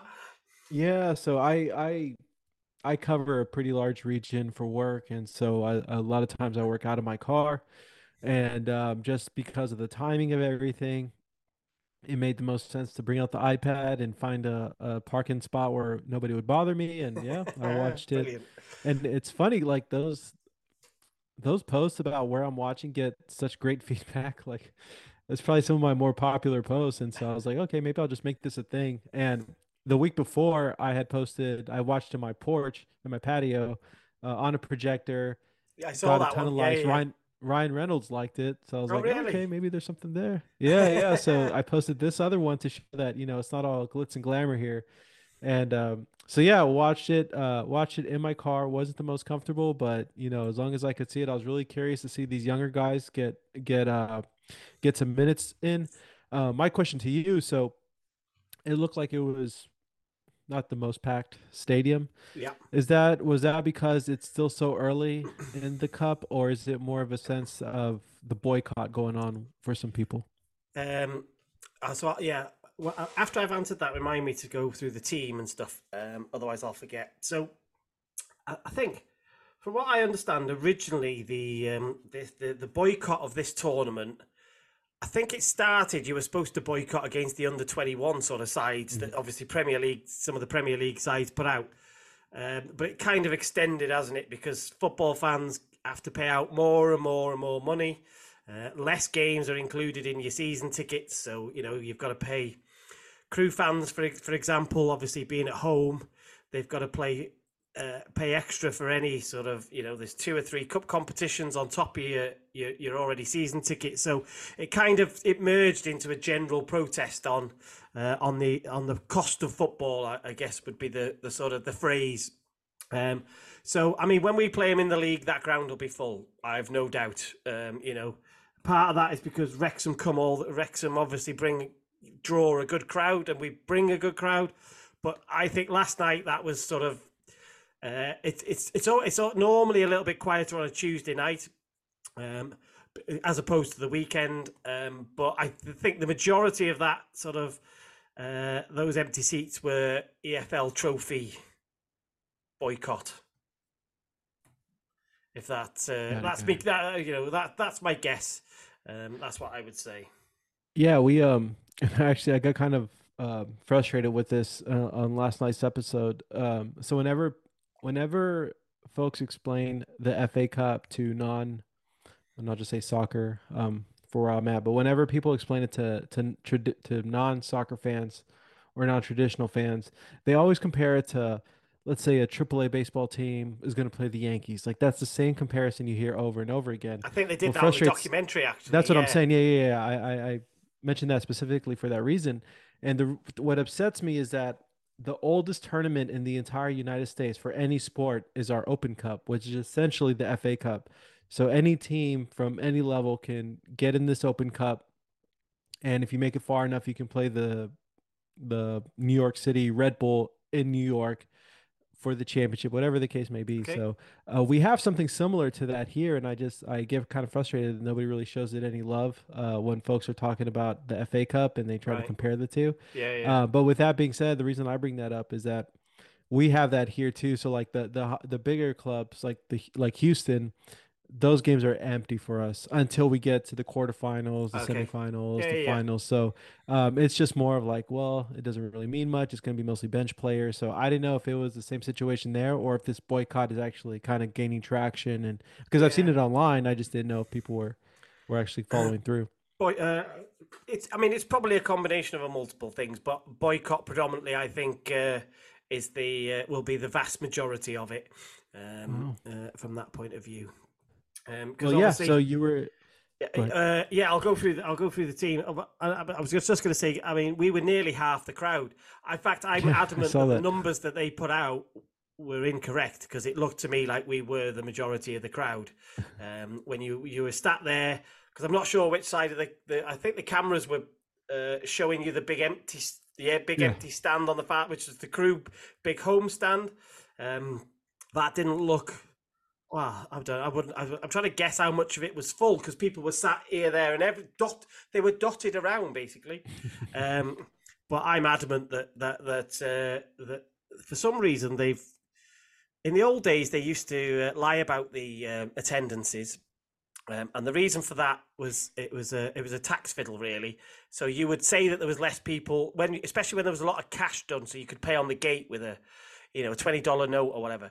Um, so in the old days, they would say there was less people, and they they they, they would take that cash and put it in the back pocket. You know, we could uh, go out and buy some catering with that or whatever. Obviously, it didn't go through the books.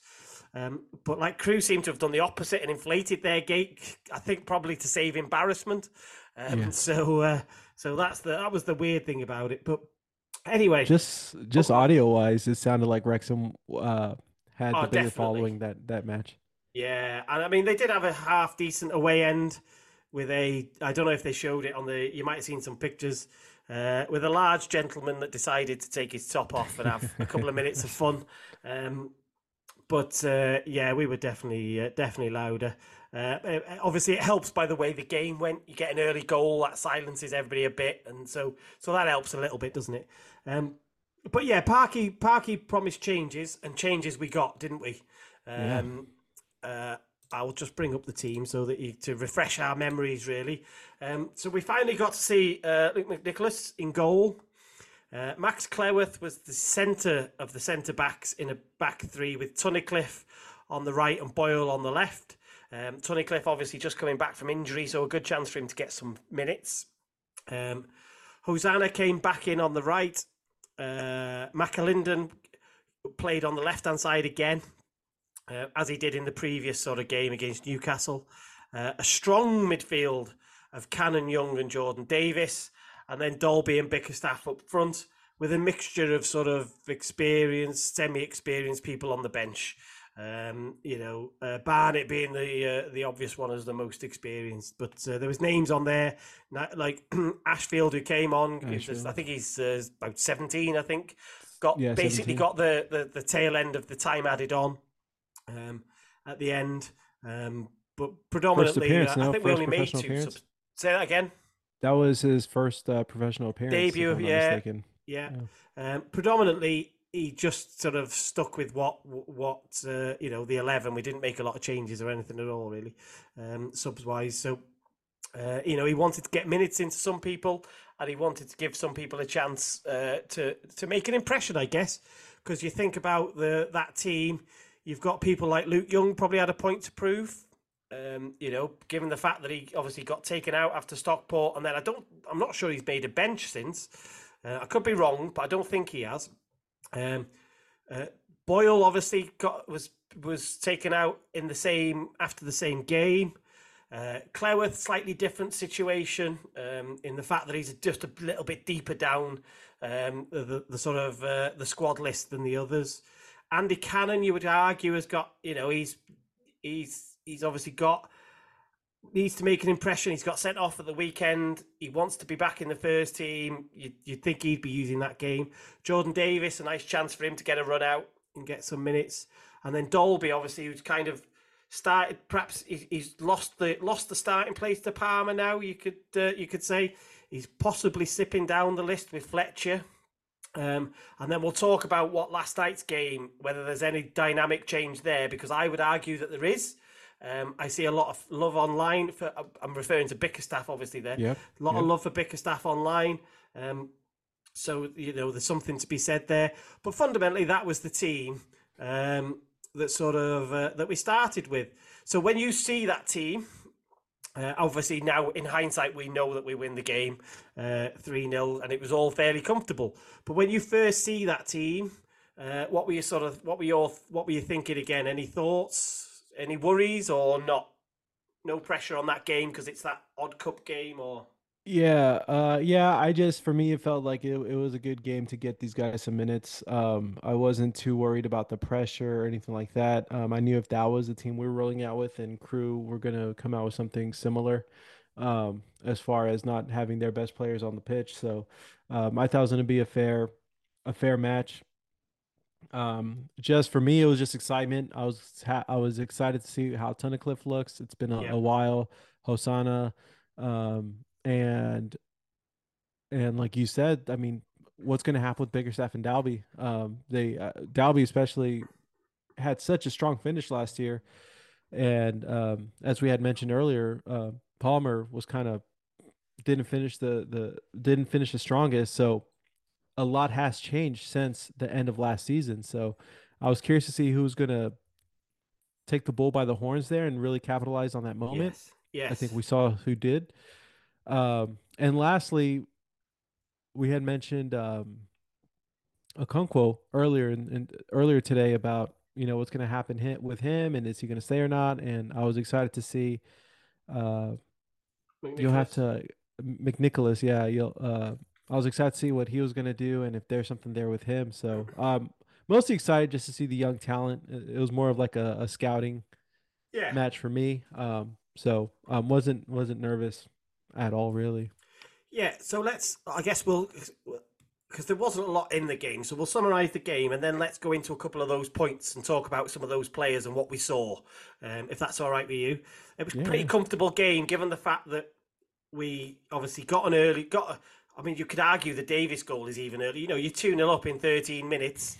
Um, so from that point, the game was pretty comfortable. Crewe didn't make an awful lot, didn't trouble us an awful lot, even though their team was a decent side that they've put out, to be fair. Um, but I think what it highlighted was our squad depth. You know, we've got vastly experienced players who have played in League One that we're playing in this game. You know, and we're and we're challenging them and saying, "You want to get back in the first team? Go out, go out and show me why I should be picking you in the first team." So I think there, that there was that there was two elements. Obviously, you've got that early good start, and then you've got that quality and experience, which which helps um, uh, from that point of view. I think the I don't think we I mean we didn't learn anything about us as a team apart from the, the squad depth. I don't think we didn't learn anything about style of play. You know, it was all much of a much. It was all pretty much the same. Um, but I think it's when you look at the individuals and you pick on some of the players that you've just mentioned. I think those are the big stories. I'm going to call them the nearly men. I made notes before and I was like, did the nearly men do enough to displace anybody on Saturday? Yeah. So if you think about what you might have picked as our squad on Saturday, who went out there and will get somebody potentially out of the squad? Um, now, uh, let's pick up on a few. So McNicholas, I thought McNicholas did everything he had to do as a goalkeeper in terms of shot stopping was really comfortable. It was all pretty much straight at him. He wasn't really tested. Where what I saw was, however, was really good distribution. He was really comfortable with the ball at his feet. Um, he was really quick to throw the ball and kick it out and start attacks from the back, um, rather than just sort of predominantly aiming long balls at people. Um, and that was the thing. I don't know if you if you saw that or not, but that was the thing that excited me most of everything. You know, he, his handling was comfortable, but his distribution and stuff at the back was uh, was really good. Yeah, I um I wasn't paying too much attention to the distribution, and that's just more so I, I I'm not too familiar with coaching a, a goalkeeper, and so I Yeah. you know I stick to what I know. Um, but for me, he was tough to to judge because he wasn't really challenged, like you said. yeah, yeah. All the all the shots were gimmies You'd right expect him. him to save them. Yeah, Yeah, yeah. So uh, he didn't do anything for me, and this is just my ignorance. It's not again, I, I don't know too much about keeping and distributing because I know there's an art to it.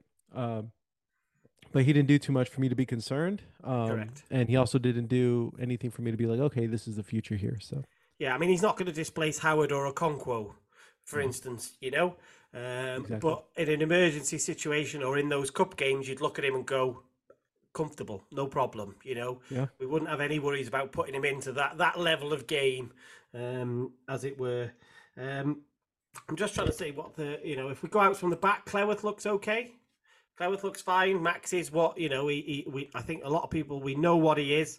Um, I think we just need to be careful in how much we build him up, um, because I think uh, there's some things for him to work on, um, and um, but he looked comfortable in the middle. That was the interesting place is where we're going to play him. He played him in the middle, um, so he looked comfortable on the ball. Did his defending fine. Um, you know, he, he- not saying anybody was perfect, but he, he you know, he, he, he did fine. Tunnicliffe looked good. Uh, he claimed the first goal because we couldn't quite see. It was right at the other end of the pitch from where we were, so we couldn't quite see who it was who'd got the. I think it was a header, um, but Tunnicliffe claimed it, so that was nice for him. I'm a big Tunnicliffe fan. I think he gives us some good balance at the back in terms of strength, heading ability, and speed on the across the grass. Um, so I'd be very keen for him to uh, to be nudging at that first team pretty pretty soon.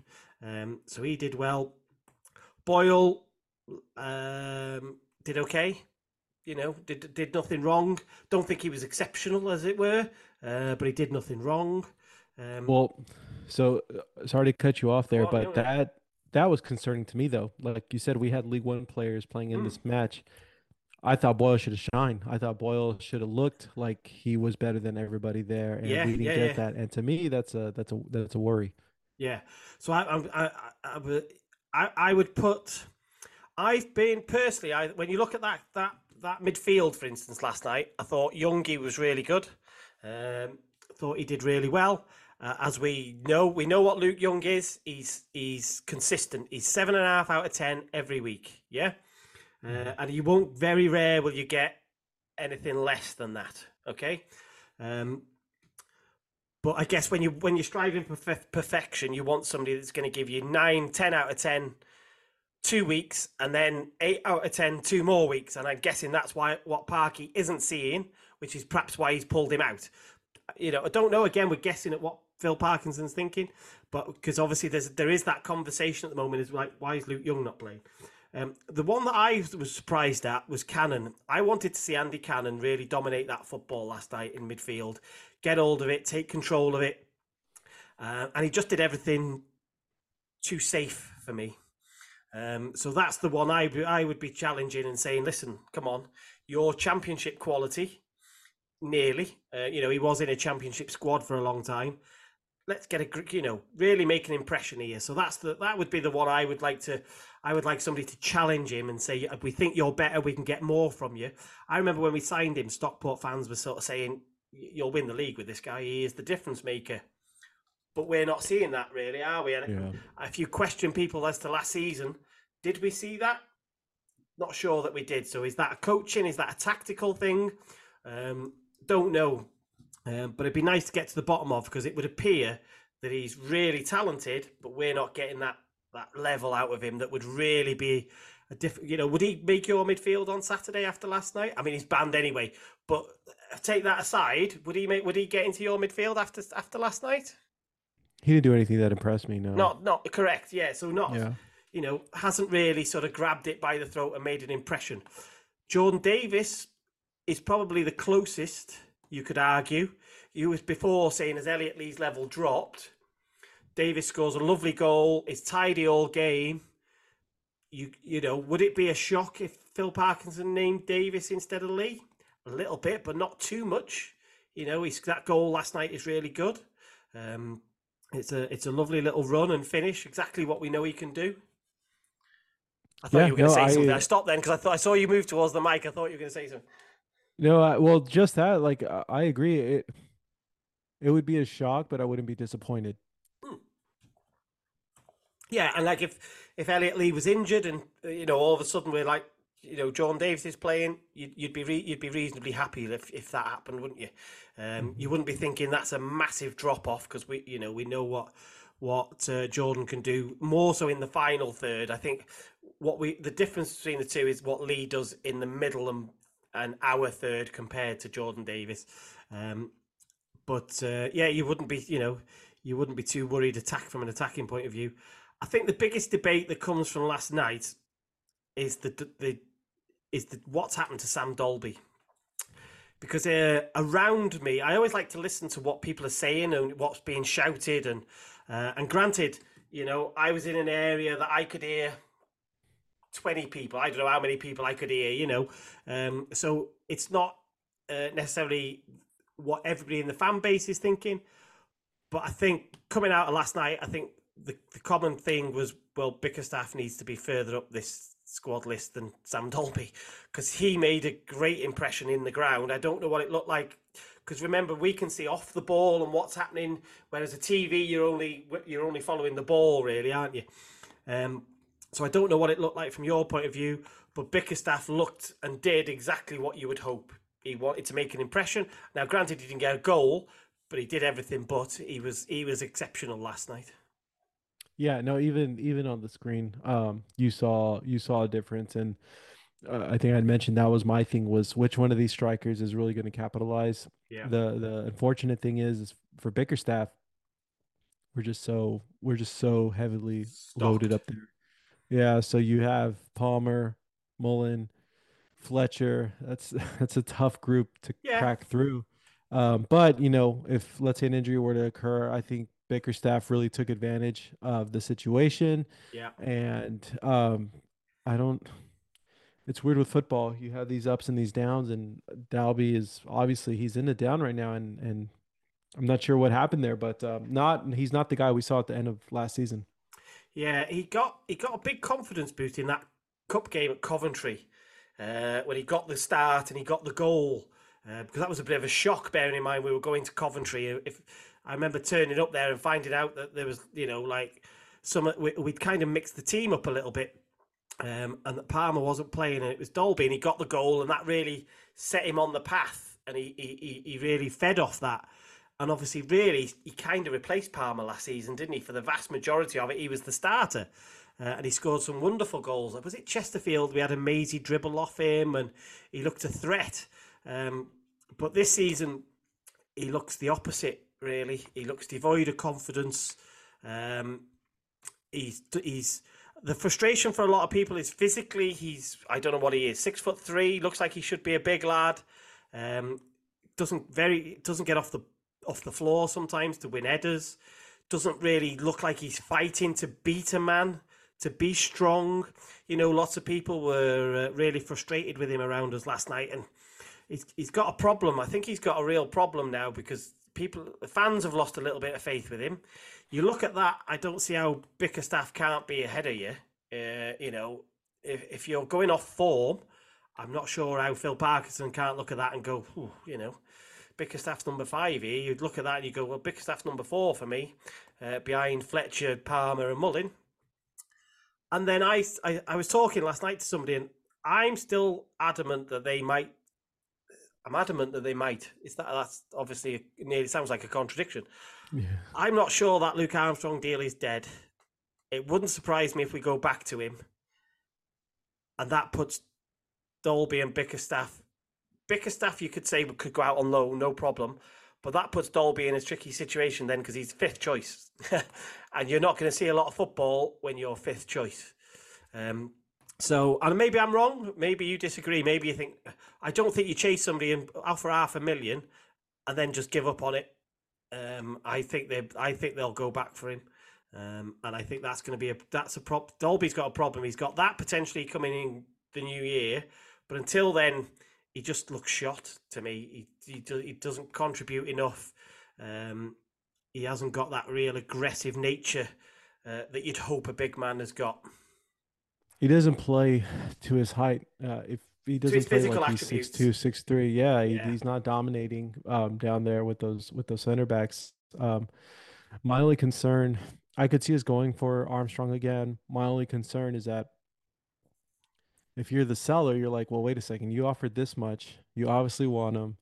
Does that price tag go up now? Um, so that that that's my only that was my only bit of worry when everything kind of unfolded. I'm like, well, if we do make a run for him, we kind of we've showed our cards and how much we're willing to spend. So yeah, and I mean that's that's one for January, and it, luckily we won't have to worry about that until December or January, whenever they'll they'll uh, review what's sort of gone on and look at the situation. And maybe there's injuries and suspensions by then, and it's just, you know, if somebody's out with a long term injury, it's an easy thing to do, isn't it? It's you know, it's less hassle. But you know, from a Dalby point of view, there was not a lot of love for him in the crowd. Sadly, uh, people seem to have lost faith. Is that, and he needs a he needs a breakout game. So he needs mm-hmm. to get a goal or two goals and really look like the player that we sort of saw flashes of last season. Um, because uh, the the vast majority of what I see is that people have uh, have, have, lost faith with him. Um, but overall, I mean, that was a. It was probably from Parky's point of view, it's perfect. He's got le- he's got minutes in the legs of the likes of uh, like all the back three. Uh, who could be used at any time. Obviously, Boyle and Tunnicliffe are closer to it than Cleworth, you would think. Uh, he's given Hosannah some minutes. I was surprised Billy Waters was nowhere near it. I thought we might have seen him, but obviously, uh, obviously we didn't. Luke Young and Andy Cannon and Jordan Davies have got minutes, so that's good for them. Um, Bickerstaff has had the chance to impress and really shone. Uh, and then maybe he's, he's learned a little bit about like McAlinden got some minutes, um, did okay, struggled a little bit to be honest, but uh, wasn't horrendous. Um, but you know he's a trier uh, for sure. Um, but maybe Bickerstaff is the takeaway, and maybe Parky thinks, do you know what? That that early promise we saw at the start of the season is still there. Um, you know, maybe he should be on the bench a bit more because he's a bit. I just think when you think about somebody to come off the bench, you need somebody to make an impression. Uh, and he doesn't stop running. Bickerstaff, he's a problem. He harasses, he hounds. He's got a bit of pace. You know, he won the penalty by, um, you know, he made up two or three yards on a on a centre back, got in front of him, and the centre back pushes him stupidly, um, and uh, and that wins the penalty. So um, yeah, Bickerstaff for me was the outstanding player. And I think on top of that, those those attributes you mentioned, that's the exact those are the exact attributes you want when you have that style like Parky's that's very direct. You want that frustrating, pacey guy that is just nonstop at your face. Um, I just I feel like Bickerstaff's style suits what Parkey wants to build as well. So Yeah, I, I- there was a, uh, was sat next to somebody last night, and he said, I, I- he said to me, I I just don't understand why Dalby is con- sort of closer to the starting than Bickerstaff is. And we were sat there sort of debating it, and the only thing that we could really come to is that we're very conscious of uh, set pieces, attacking and defensive. And that's where Dalby would give you the the advantage in both boxes. He can be an asset, can't he? Because you know defensively and attacking, um, but not if you're not going to get off the floor. Not if you haven't got the desire to break free from a man who's trying to hold you and grapple you, and try and win a header. And you know, um, he, he's just got a. I think he's got a softer nature to him uh, compared to, you know, you look at the, the the sort of traditional big target men, the big aggressive, hard alpha. That alpha male sort of is what you want, um, and I just think he's got a different personality, um, and um, I, he doesn't utilize that those physical attributes as good as More what we'd hope. Um, more of a but gentle that again, giant. Again, yeah, but again, you know, we're not in training, are we? So does he do that in training? Maybe, maybe he does more. But then the challenge to him will be, well, you do it in training, mate, but we need to see it on a Saturday. Um, Yeah, you know, yeah. that's the that should be the challenge to him. Um, because I think the the big winner last night was Bickerstaff, and potentially the big loser was Dalby from that game. Yeah, no, 100%. Um, I think uh I was surprised uh now that you had mentioned it, I was surprised that we didn't see Billy Waters at all. Yeah. Um, especially with Hosanna coming in. I was like, okay, maybe he's gonna bring in the the three that we had left Yeah. off. Um, and so I don't know if that's maybe Billy has something worked up or he's gonna join another club and they just want to keep him healthy for the sell or what's going on there. But that was that was very, very surprising to me. Um can I I, just can I just say I'm very I, I'm very envious that you can go to a match and everyone around you is talking about football and the match. Like the last match I went to, um, I was get the lady behind me was talking about her kid's little league game and why somebody didn't bring snacks and he should have brought in this snack because the kid's allergic.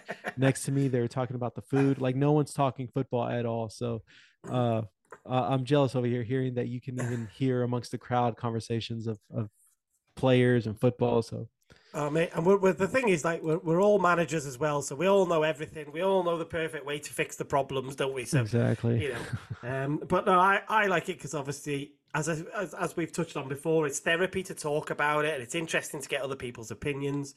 So, um, so that's uh, that's and it, you know, I was just I was just I'm you know on another day maybe you would be sat next to somebody like that, but last night I was certainly around some people who had opinions, uh, and they were you know they were voicing them with no doubt. Um, so yeah, overall, I think that was that was a great win. Wrexham are qualified now already uh, for the next round, so that Port Vale lineup might be even you know might be very very changed. You know when when it comes around in a few weeks' time, uh, I think it's at the start of November. Um, that Port Vale team will be very different because he'll have the you know he will have that luxury to play some more of perhaps the youth uh, or just a couple of them and really mix it up. Um, so Parky would have been delighted with uh, with last night. Um, your takeaway thoughts, final thoughts on it? You know, pleasing, nice to watch, nice to see the the freshness and the the, the sort of the, some of the players that have got a, you know, like you were saying, have got a point to prove. Yeah, yeah. I mean, it, within the first 15 minutes, you kind of knew the way this match was going to end up um, just with that early start we got.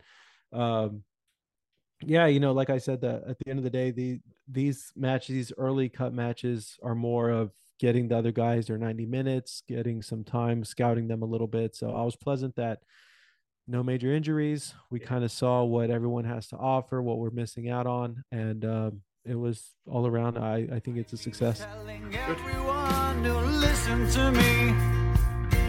Someday we will be back in the football league.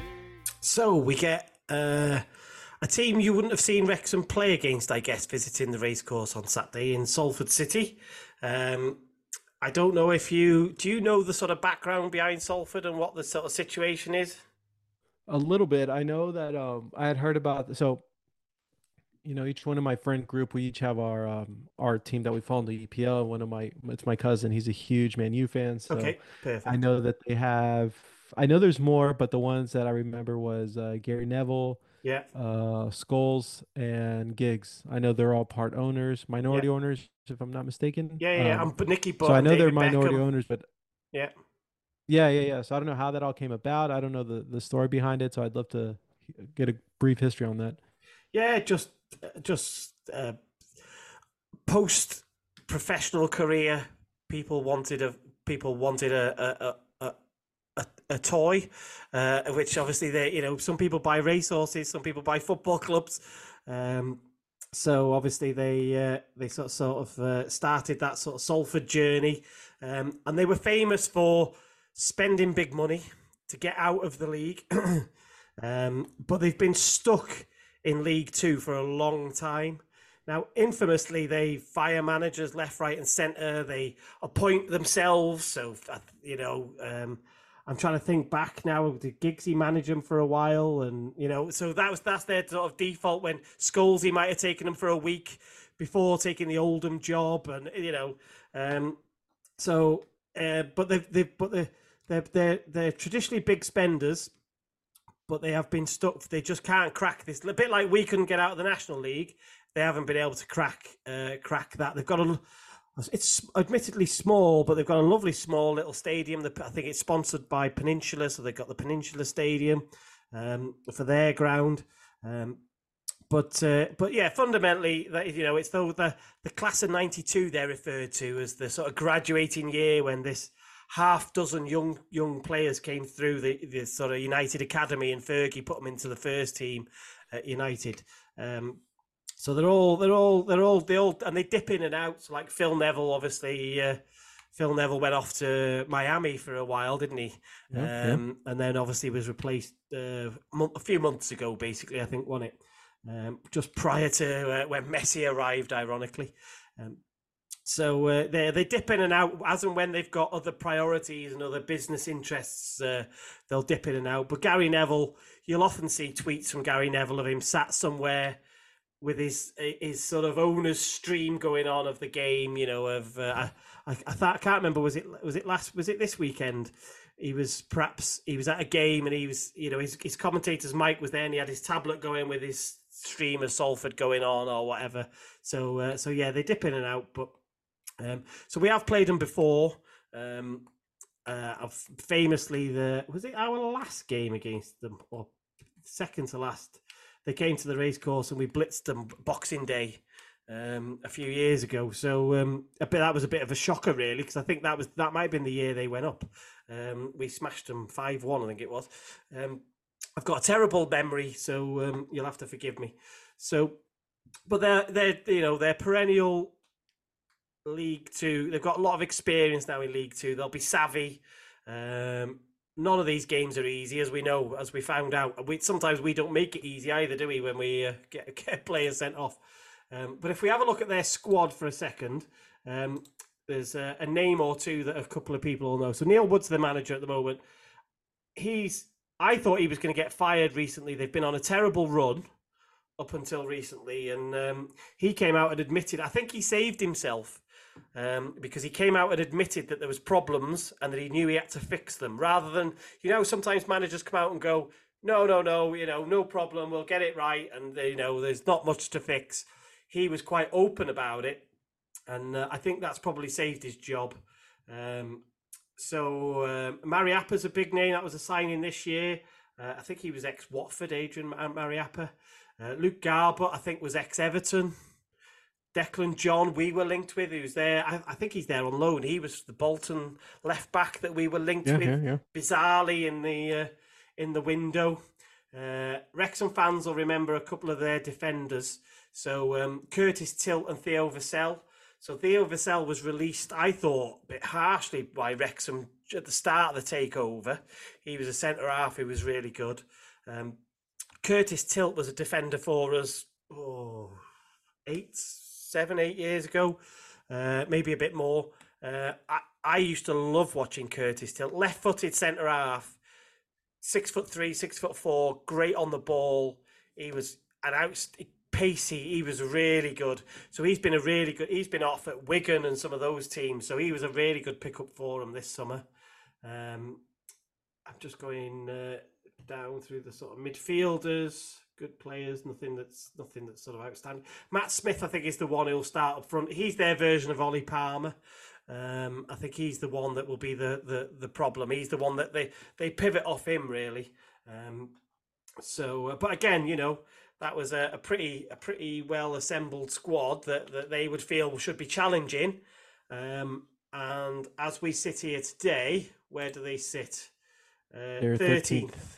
Yeah. Um, so as you you know, uh, as you can imagine, when you've got players of the caliber of the class of '92 who've invested money over years and years and years, their patience runs thin now. Uh, and they'll be, uh, you know, what would what would kickstart their season better than to come to come to Hollywood and uh, and sort of you know start kickstart their season if you like, you know, with a win or or whatever. Does that make sense? Yeah. Um, but recently, so they're they're um, they'd had this terrible run. Uh, I think their last game was Stockport at home, which they lost three one. In the you EFL, know, Stockport are now are they second now? I think Stockport. So you know, yeah, they're second. They're um, you know, there's no shame in in that. Uh, we've seen firsthand what Stockport can do to people, haven't we? Um, yeah. they've beaten Crewe at home four two. Um, which is was was a good result. They've had three wins in them in uh, uh, recently. They beat Crewe, they beat Sutton away. Uh, now Sutton were bottom or near bottom, so you could argue about whether that's a good result or not, can't you? But you know, uh, you still got to do it.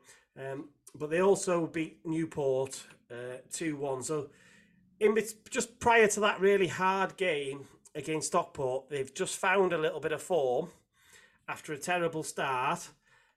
So it's on the turn. So you know anything could happen at the racecourse on Saturday. This could be one 0 to somebody. It could be six five to somebody. This has got that you know that real unknown element. Well, I'm I'm looking at it as as as you're as you're talking through it, and I guess what concerns me is that that Stockport match was a, a EFL Trophy match, so you know there's no telling who who I don't think they had their their starters in, so I don't really count that. I look at at those last league matches, and yeah, they've been winning. Um, and I mean the match against Crewe was pretty comfortable. Sutton United was pretty comfortable. So um, when it goes to league play, they've been pretty strong. So it's it's a bit uh, worrisome. And I feel, as you mentioned earlier, when these clubs come to the race course or when they play Wrexham, there's that extra motivation that they wouldn't have if they're playing Bolton or Walsall or whoever. So yeah, yeah. Um, yeah, I think this is uh, this could be a tricky one for us. There's that run that they were sort of on, if you see, yeah. from, you know, certainly from Accrington. Um, I know they've got a uh, a victory there over Leeds, but if you look that run there from Accrington down to again uh, the FL Cup, so let's ignore that. Down to Harrogate, you know, you've got six, seven games there, whatever it is, where they were just getting nothing from the from the game. So that was that tricky spell that that, that they've uh, they have managed to to come through, as it were. The managers managed to sort of come through it um, which surprised me.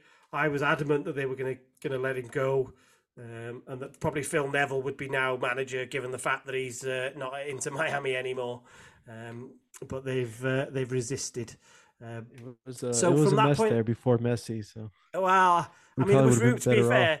I was reading stuff that said Messi had sort of said to to to Becks, "Well, I'll come, but like you know, I ain't coming to play for Phil Neville, sort of thing. You know, yeah, you yeah. go after you're gonna we're gonna have to do something there. I know, as it happens, I happen to know somebody that will will will come with me, and uh, uh, I think it was Tata Martino that went, wasn't it? Yeah, it was it was Tata, and that's pretty much everyone's kind of uh, in agreement with that. I think. Uh, oh, I mean, think you're talking different levels of management there. I mean, if you look, to be fair, I, we won't dwell on this too much, but if you look at what happened with the England women's team once Phil Neville left, um, you know, they went like they went on a, a, a, you know, they drastically improved. So um, anyway, let's not. Uh, Let's not, that doesn't concern us too much, does it? Yeah. Um, so I guess the interesting thing that we have to do, we have to play, we have to play the prediction game in terms of lineup and score because that's what we do as fans, isn't it? Um, so I'm really looking forward to it. Another game at home, um, and I think it's going to be really interesting because there's a couple of places from a from a, a you know i i- like from positional point of view where we've got some we've got we've got some question marks. I.e., Jacob Mendy's out, so what do we do at right wing back? Uh, is Ben Tozer going to come back in, or is that O'Connell's for another week? Um, you know, is it does he just show loyalty and shove Tozer back in? You know, O'Connell did absolutely nothing wrong, so that would seem harsh. Um, like you know, does Bickerstaff make the so there's a few there's a few little uh, few little things there for us to uh, for us to mull over. So go on, give us your thoughts on what you think the sort of lineup will be. Um, and I'm guessing we're going to start. I don't think there's any chance he replaces Okonkwo in goal, but maybe I'm maybe I'm being unfair, and you think he could do. Uh, yeah. If if I were to suggest that, you should probably just kick me out of the podcast. um, yeah, I don't think we see a change at keeper. Um, so interesting enough, I I think I told you uh, when we first started. The thing with Tozer was I felt like he was getting killed with speed. Now, um, aside from that, Tozer's an absolute unit back there. So Yeah. if you're telling me that um, their forward uh, Matt Matt Smith, I want to say is yeah, they'll play Um, two up front, yeah, but Matt he Smith. will be the. if you tell me Matt be the Smith is Palmer. the Palmer type, well, maybe that's maybe the better matchup is Tozer. O'Connell Um, isn't small though, is he? That's the flip side to that. Oh uh, no, hello. I, I can hear you, but I can't see you.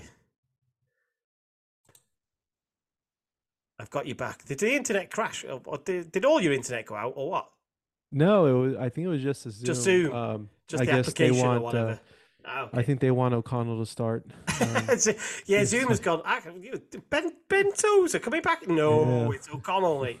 So, uh, so yeah, so that, but that was your thought was that potentially Tozer could come back to handle, uh, you know, to handle, to ha- try and handle Smith uh, and yeah, yeah, and and physicality. yeah, and then uh, like you had mentioned, O'Connell isn't isn't a small guy either, but physically Tozer just seems a little more imposing to me. Um, just when you actually in the box fighting for the ball. So my only. Uh, Based on the way they played, I wouldn't make the change, but I wouldn't be surprised if Parky says, "You know what, this guy's a, a thrasher in, up top, so let's get Tozer in there." Um, and then for Mendy, perfect world, he'd be back, but um, I think we go back to Barnett. Barnett's still Ryan Barnett. suspended. So he's Oh, back is he? After, yeah, he's back after Salford. So uh, Forde, I guess, is that where yeah, we're left if he's fit, I guess is the air quotes. If he's fit, Yeah, yeah. Um, I mean, if he's fit, I, I would personally go with with Anthony Forde. It's been a while since we've seen him too, so curious to how how he would look back there. Um, everything else, I think, stays the same. Uh, there's no reason. There's nothing that I saw to change anything. Um, maybe put Bickerstaff on the bench. Who knows? yeah. Um, but um, yeah. So, what are your thoughts? I, I totally forgot that uh, Barnett was out. So, where would you go specifically with right back? So well, I'll I'll I'll run through it all so that we uh, so that we've got some symmetry. Uh, I think Okonkwo starts again, unless obviously unless injured. I happen to believe that it will be the same back three. I because we're trying to guess what somebody else is doing, aren't we? This is the thing. I think it'll be the same. I think O'Connell will come back. Will stay in the team with uh, O'Connor and Hayden. Uh, left back will obviously be McClean. Now, it, it, the question is: Is Forde fit? So, if Forde's fit, he will start the game because we kind of haven't got a lot of choice. Yeah. Um, Mhm. If he isn't fit, then you're going to have to ask somebody to do a slightly different role. And I would put James Jones, believe it or not, at right wing back.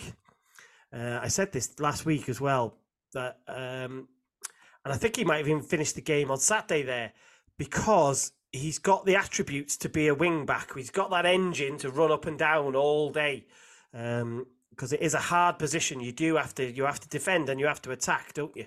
Um, and I think that if you do that, you can then easily bring in Luke Young into midfield, for instance. Yeah, I think that would be the natural, unless you put O'Connor back in and then you put another centre half in. But I think the natural thing to do to avoid any, um, if, to keep some continuity, is you you put Jones to right wing back, you bring Young into midfield to play alongside James Jones, and uh, I don't think he will be motivated to make a change to Lee. Uh, even though I agree that I think his level is, is just off a little bit, but I think he will give John Davis the rest following last night, so he'll be on the bench. Um, and then Mullin and Palmer up front is uh, is my gut. Is my is again. Don't see any. Re- I, I, would be. I would like to see Fletcher start. I know a lot of people don't think he's ever going to start, and they think he'll only ever be a cameo person. I disagree. I think at some point he might get to start some games. Um, I think they're just being careful with his fitness um, to make sure he's uh, he's okay, f- considering he didn't have a pre-season. Um, so uh, so yeah, uh, and like I would love to see Bickerstaff on the bench. I think you have to send a message to the likes of Dalby and say if your level isn't enough, then I you know I can't get you in my squad. So don't come knocking on my door on Monday morning and ask me why you're not playing. You had that chance against Crewe. You know, hand on heart, do you think you did enough to be, uh, you know, to, to be considered more useful than Bickerstaff? I disagree, and I don't think there's many people would, uh, you know, would say he was. So, uh, so yeah, that would be uh, that was my thought. What would be your um? What would be your ideal scenario then for for Fletcher to start. I because I'm on that train where I don't think he ever starts uh, Okay. just because of, of, of the age. Um, but where would you see a scenario where Fletcher's starting? So on current form, he starts when Palmer is unable to play. So if he's suspended or injured, uh, he would. Uh, uh, uh, if cause we've got to make sure he's fit enough, yeah. So obviously he's not had a pre-season, so that's not why we're not playing him. We're we're letting him get up to speed. So let's assume that he's up to speed and he's playing. Uh, I, I I think he start he definitely starts ahead of Dalby right now. So if Palmer isn't playing, I think you're starting Fletcher. I think there's a there is a, and if Palmer isn't contributing in the way you would hope, I don't see a problem with starting Fletcher. Um, what is he? Thirty six, I think, but he was playing games in the Scottish League last season. Um, I I just don't think that's a deal you do if you're only going to get him as a sub. Uh, I think uh, I definitely think he there's there's games that if if you think he is fit enough, playing well enough, you know, aerially he's superb. You know, we saw that uh, that cameo. Um, who was the cameo against where he scored the late header? Oh, Crewe. Was it Crewe? It was Crewe. Crewe. Uh, And he hit the post as well. He's and in the box, he's just he's unbelievable in the air. So yeah, I I think there'll be. I think he is going to start games personally, uh, but maybe I'm wrong.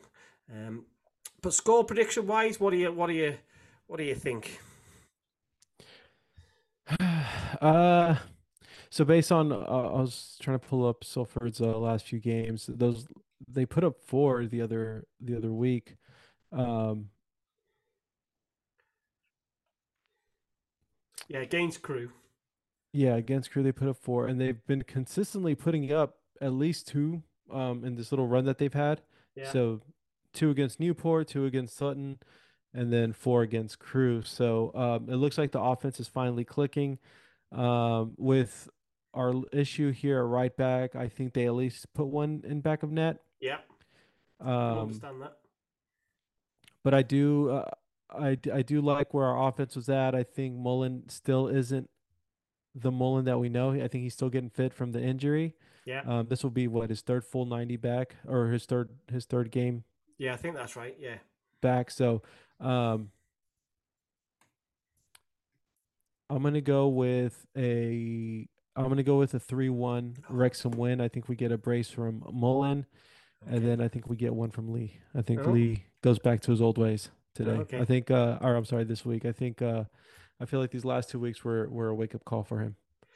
Yeah, so I, w- I was going to say the same thing because I think defensively we've looked better the last couple of games. Um, So it's like we've reined it in a little bit and found found found something that's working um, with a, Okonkwo in there. Um, but I could, you know, I could see in a game like this, it's you know, it's it's almost a derby game. You know, Salford isn't that far from us, bit like Crewe was last night. Really, you know, it's got a bit of got a bit of meaning to it because they're they're fairly local.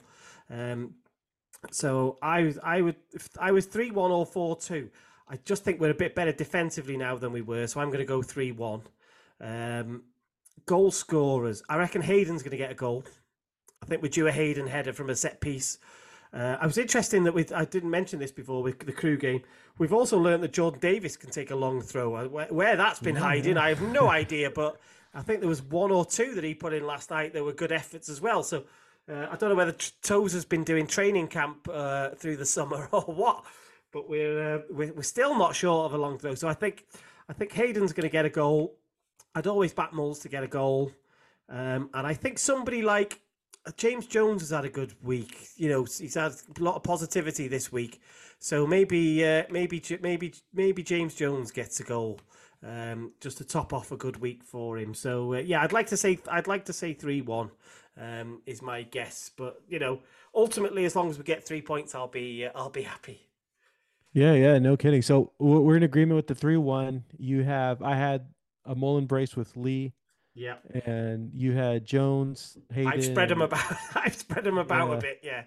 Uh, but it's one from every section. It's one from every department, really, wasn't it? It was Hayden, Jones, and Mulls. Um, so, uh, so yeah.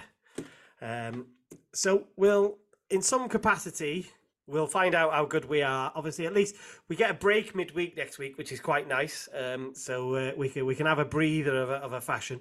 Um, it's hard to cover two games a week. So um, we'll um, we'll come back next week. We'll see what see how right or wrong we were in some capacity, and we'll uh, obviously look ahead because it's Bradford the following. I'm at that game, the away game at Bradford, and obviously Bradford have had a little bit of upheaval because they fired Mark Hughes, uh, or he left, whatever officially happened, um, uh, and they'll have potentially by then we'll have a new manager in and they'll get what we uh, what we know as the new manager bounce. Have you heard that before?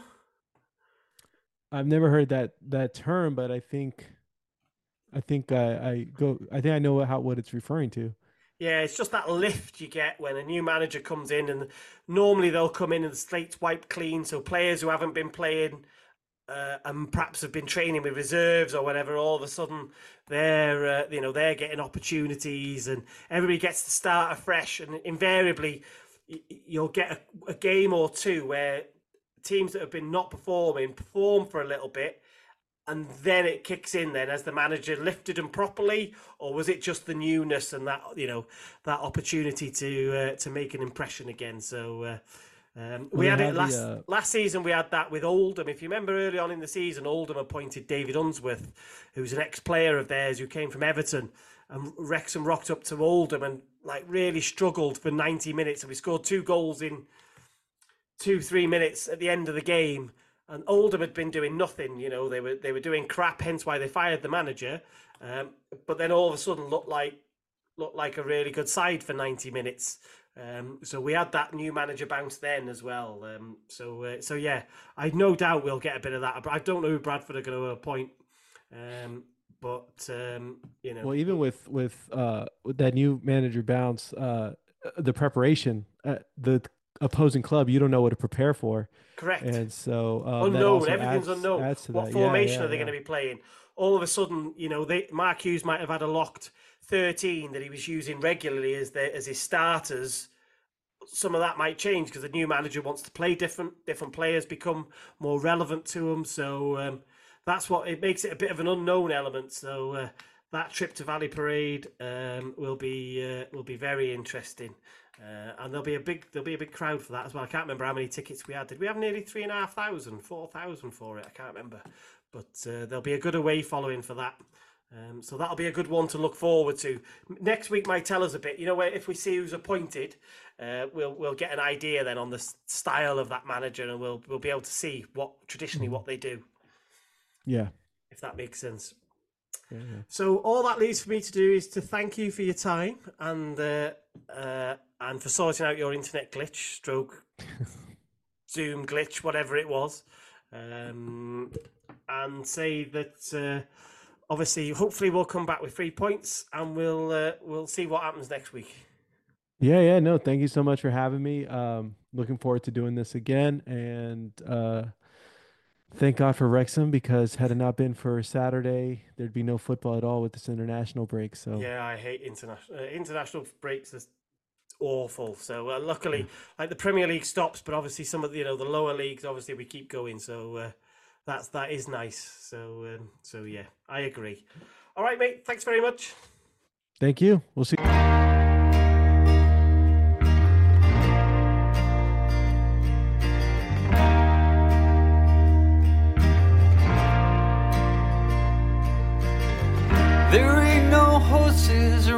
The Kairos anymore. But that's been a football club since 1864. Trying to do the town or city proud. Laying under the massive floodlights of the racecourse ground.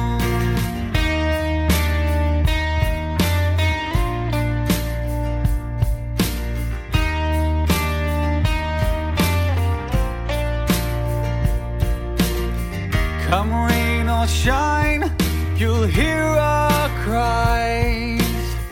Hold our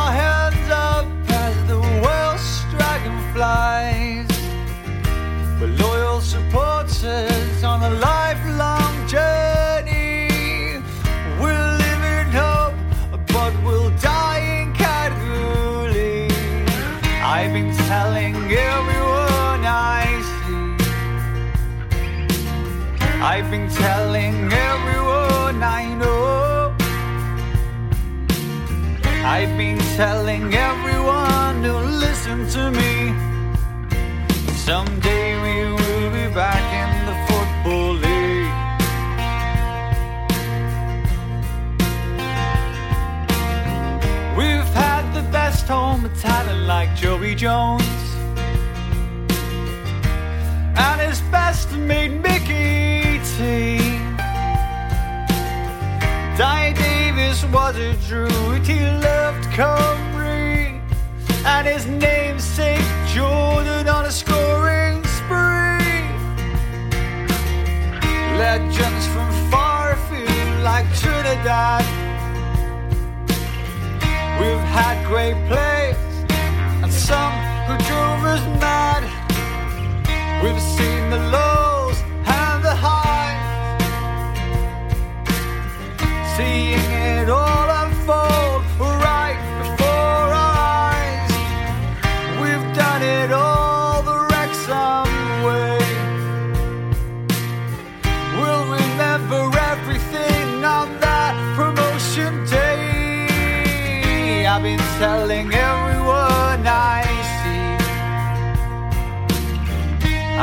telling everyone I know. I've been telling everyone who listens to me. Someday we will be back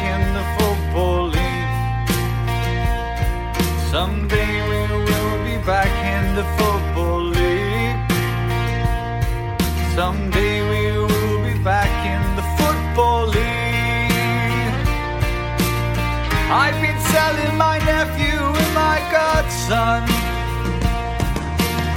I've been telling my dog and the postman. I've been telling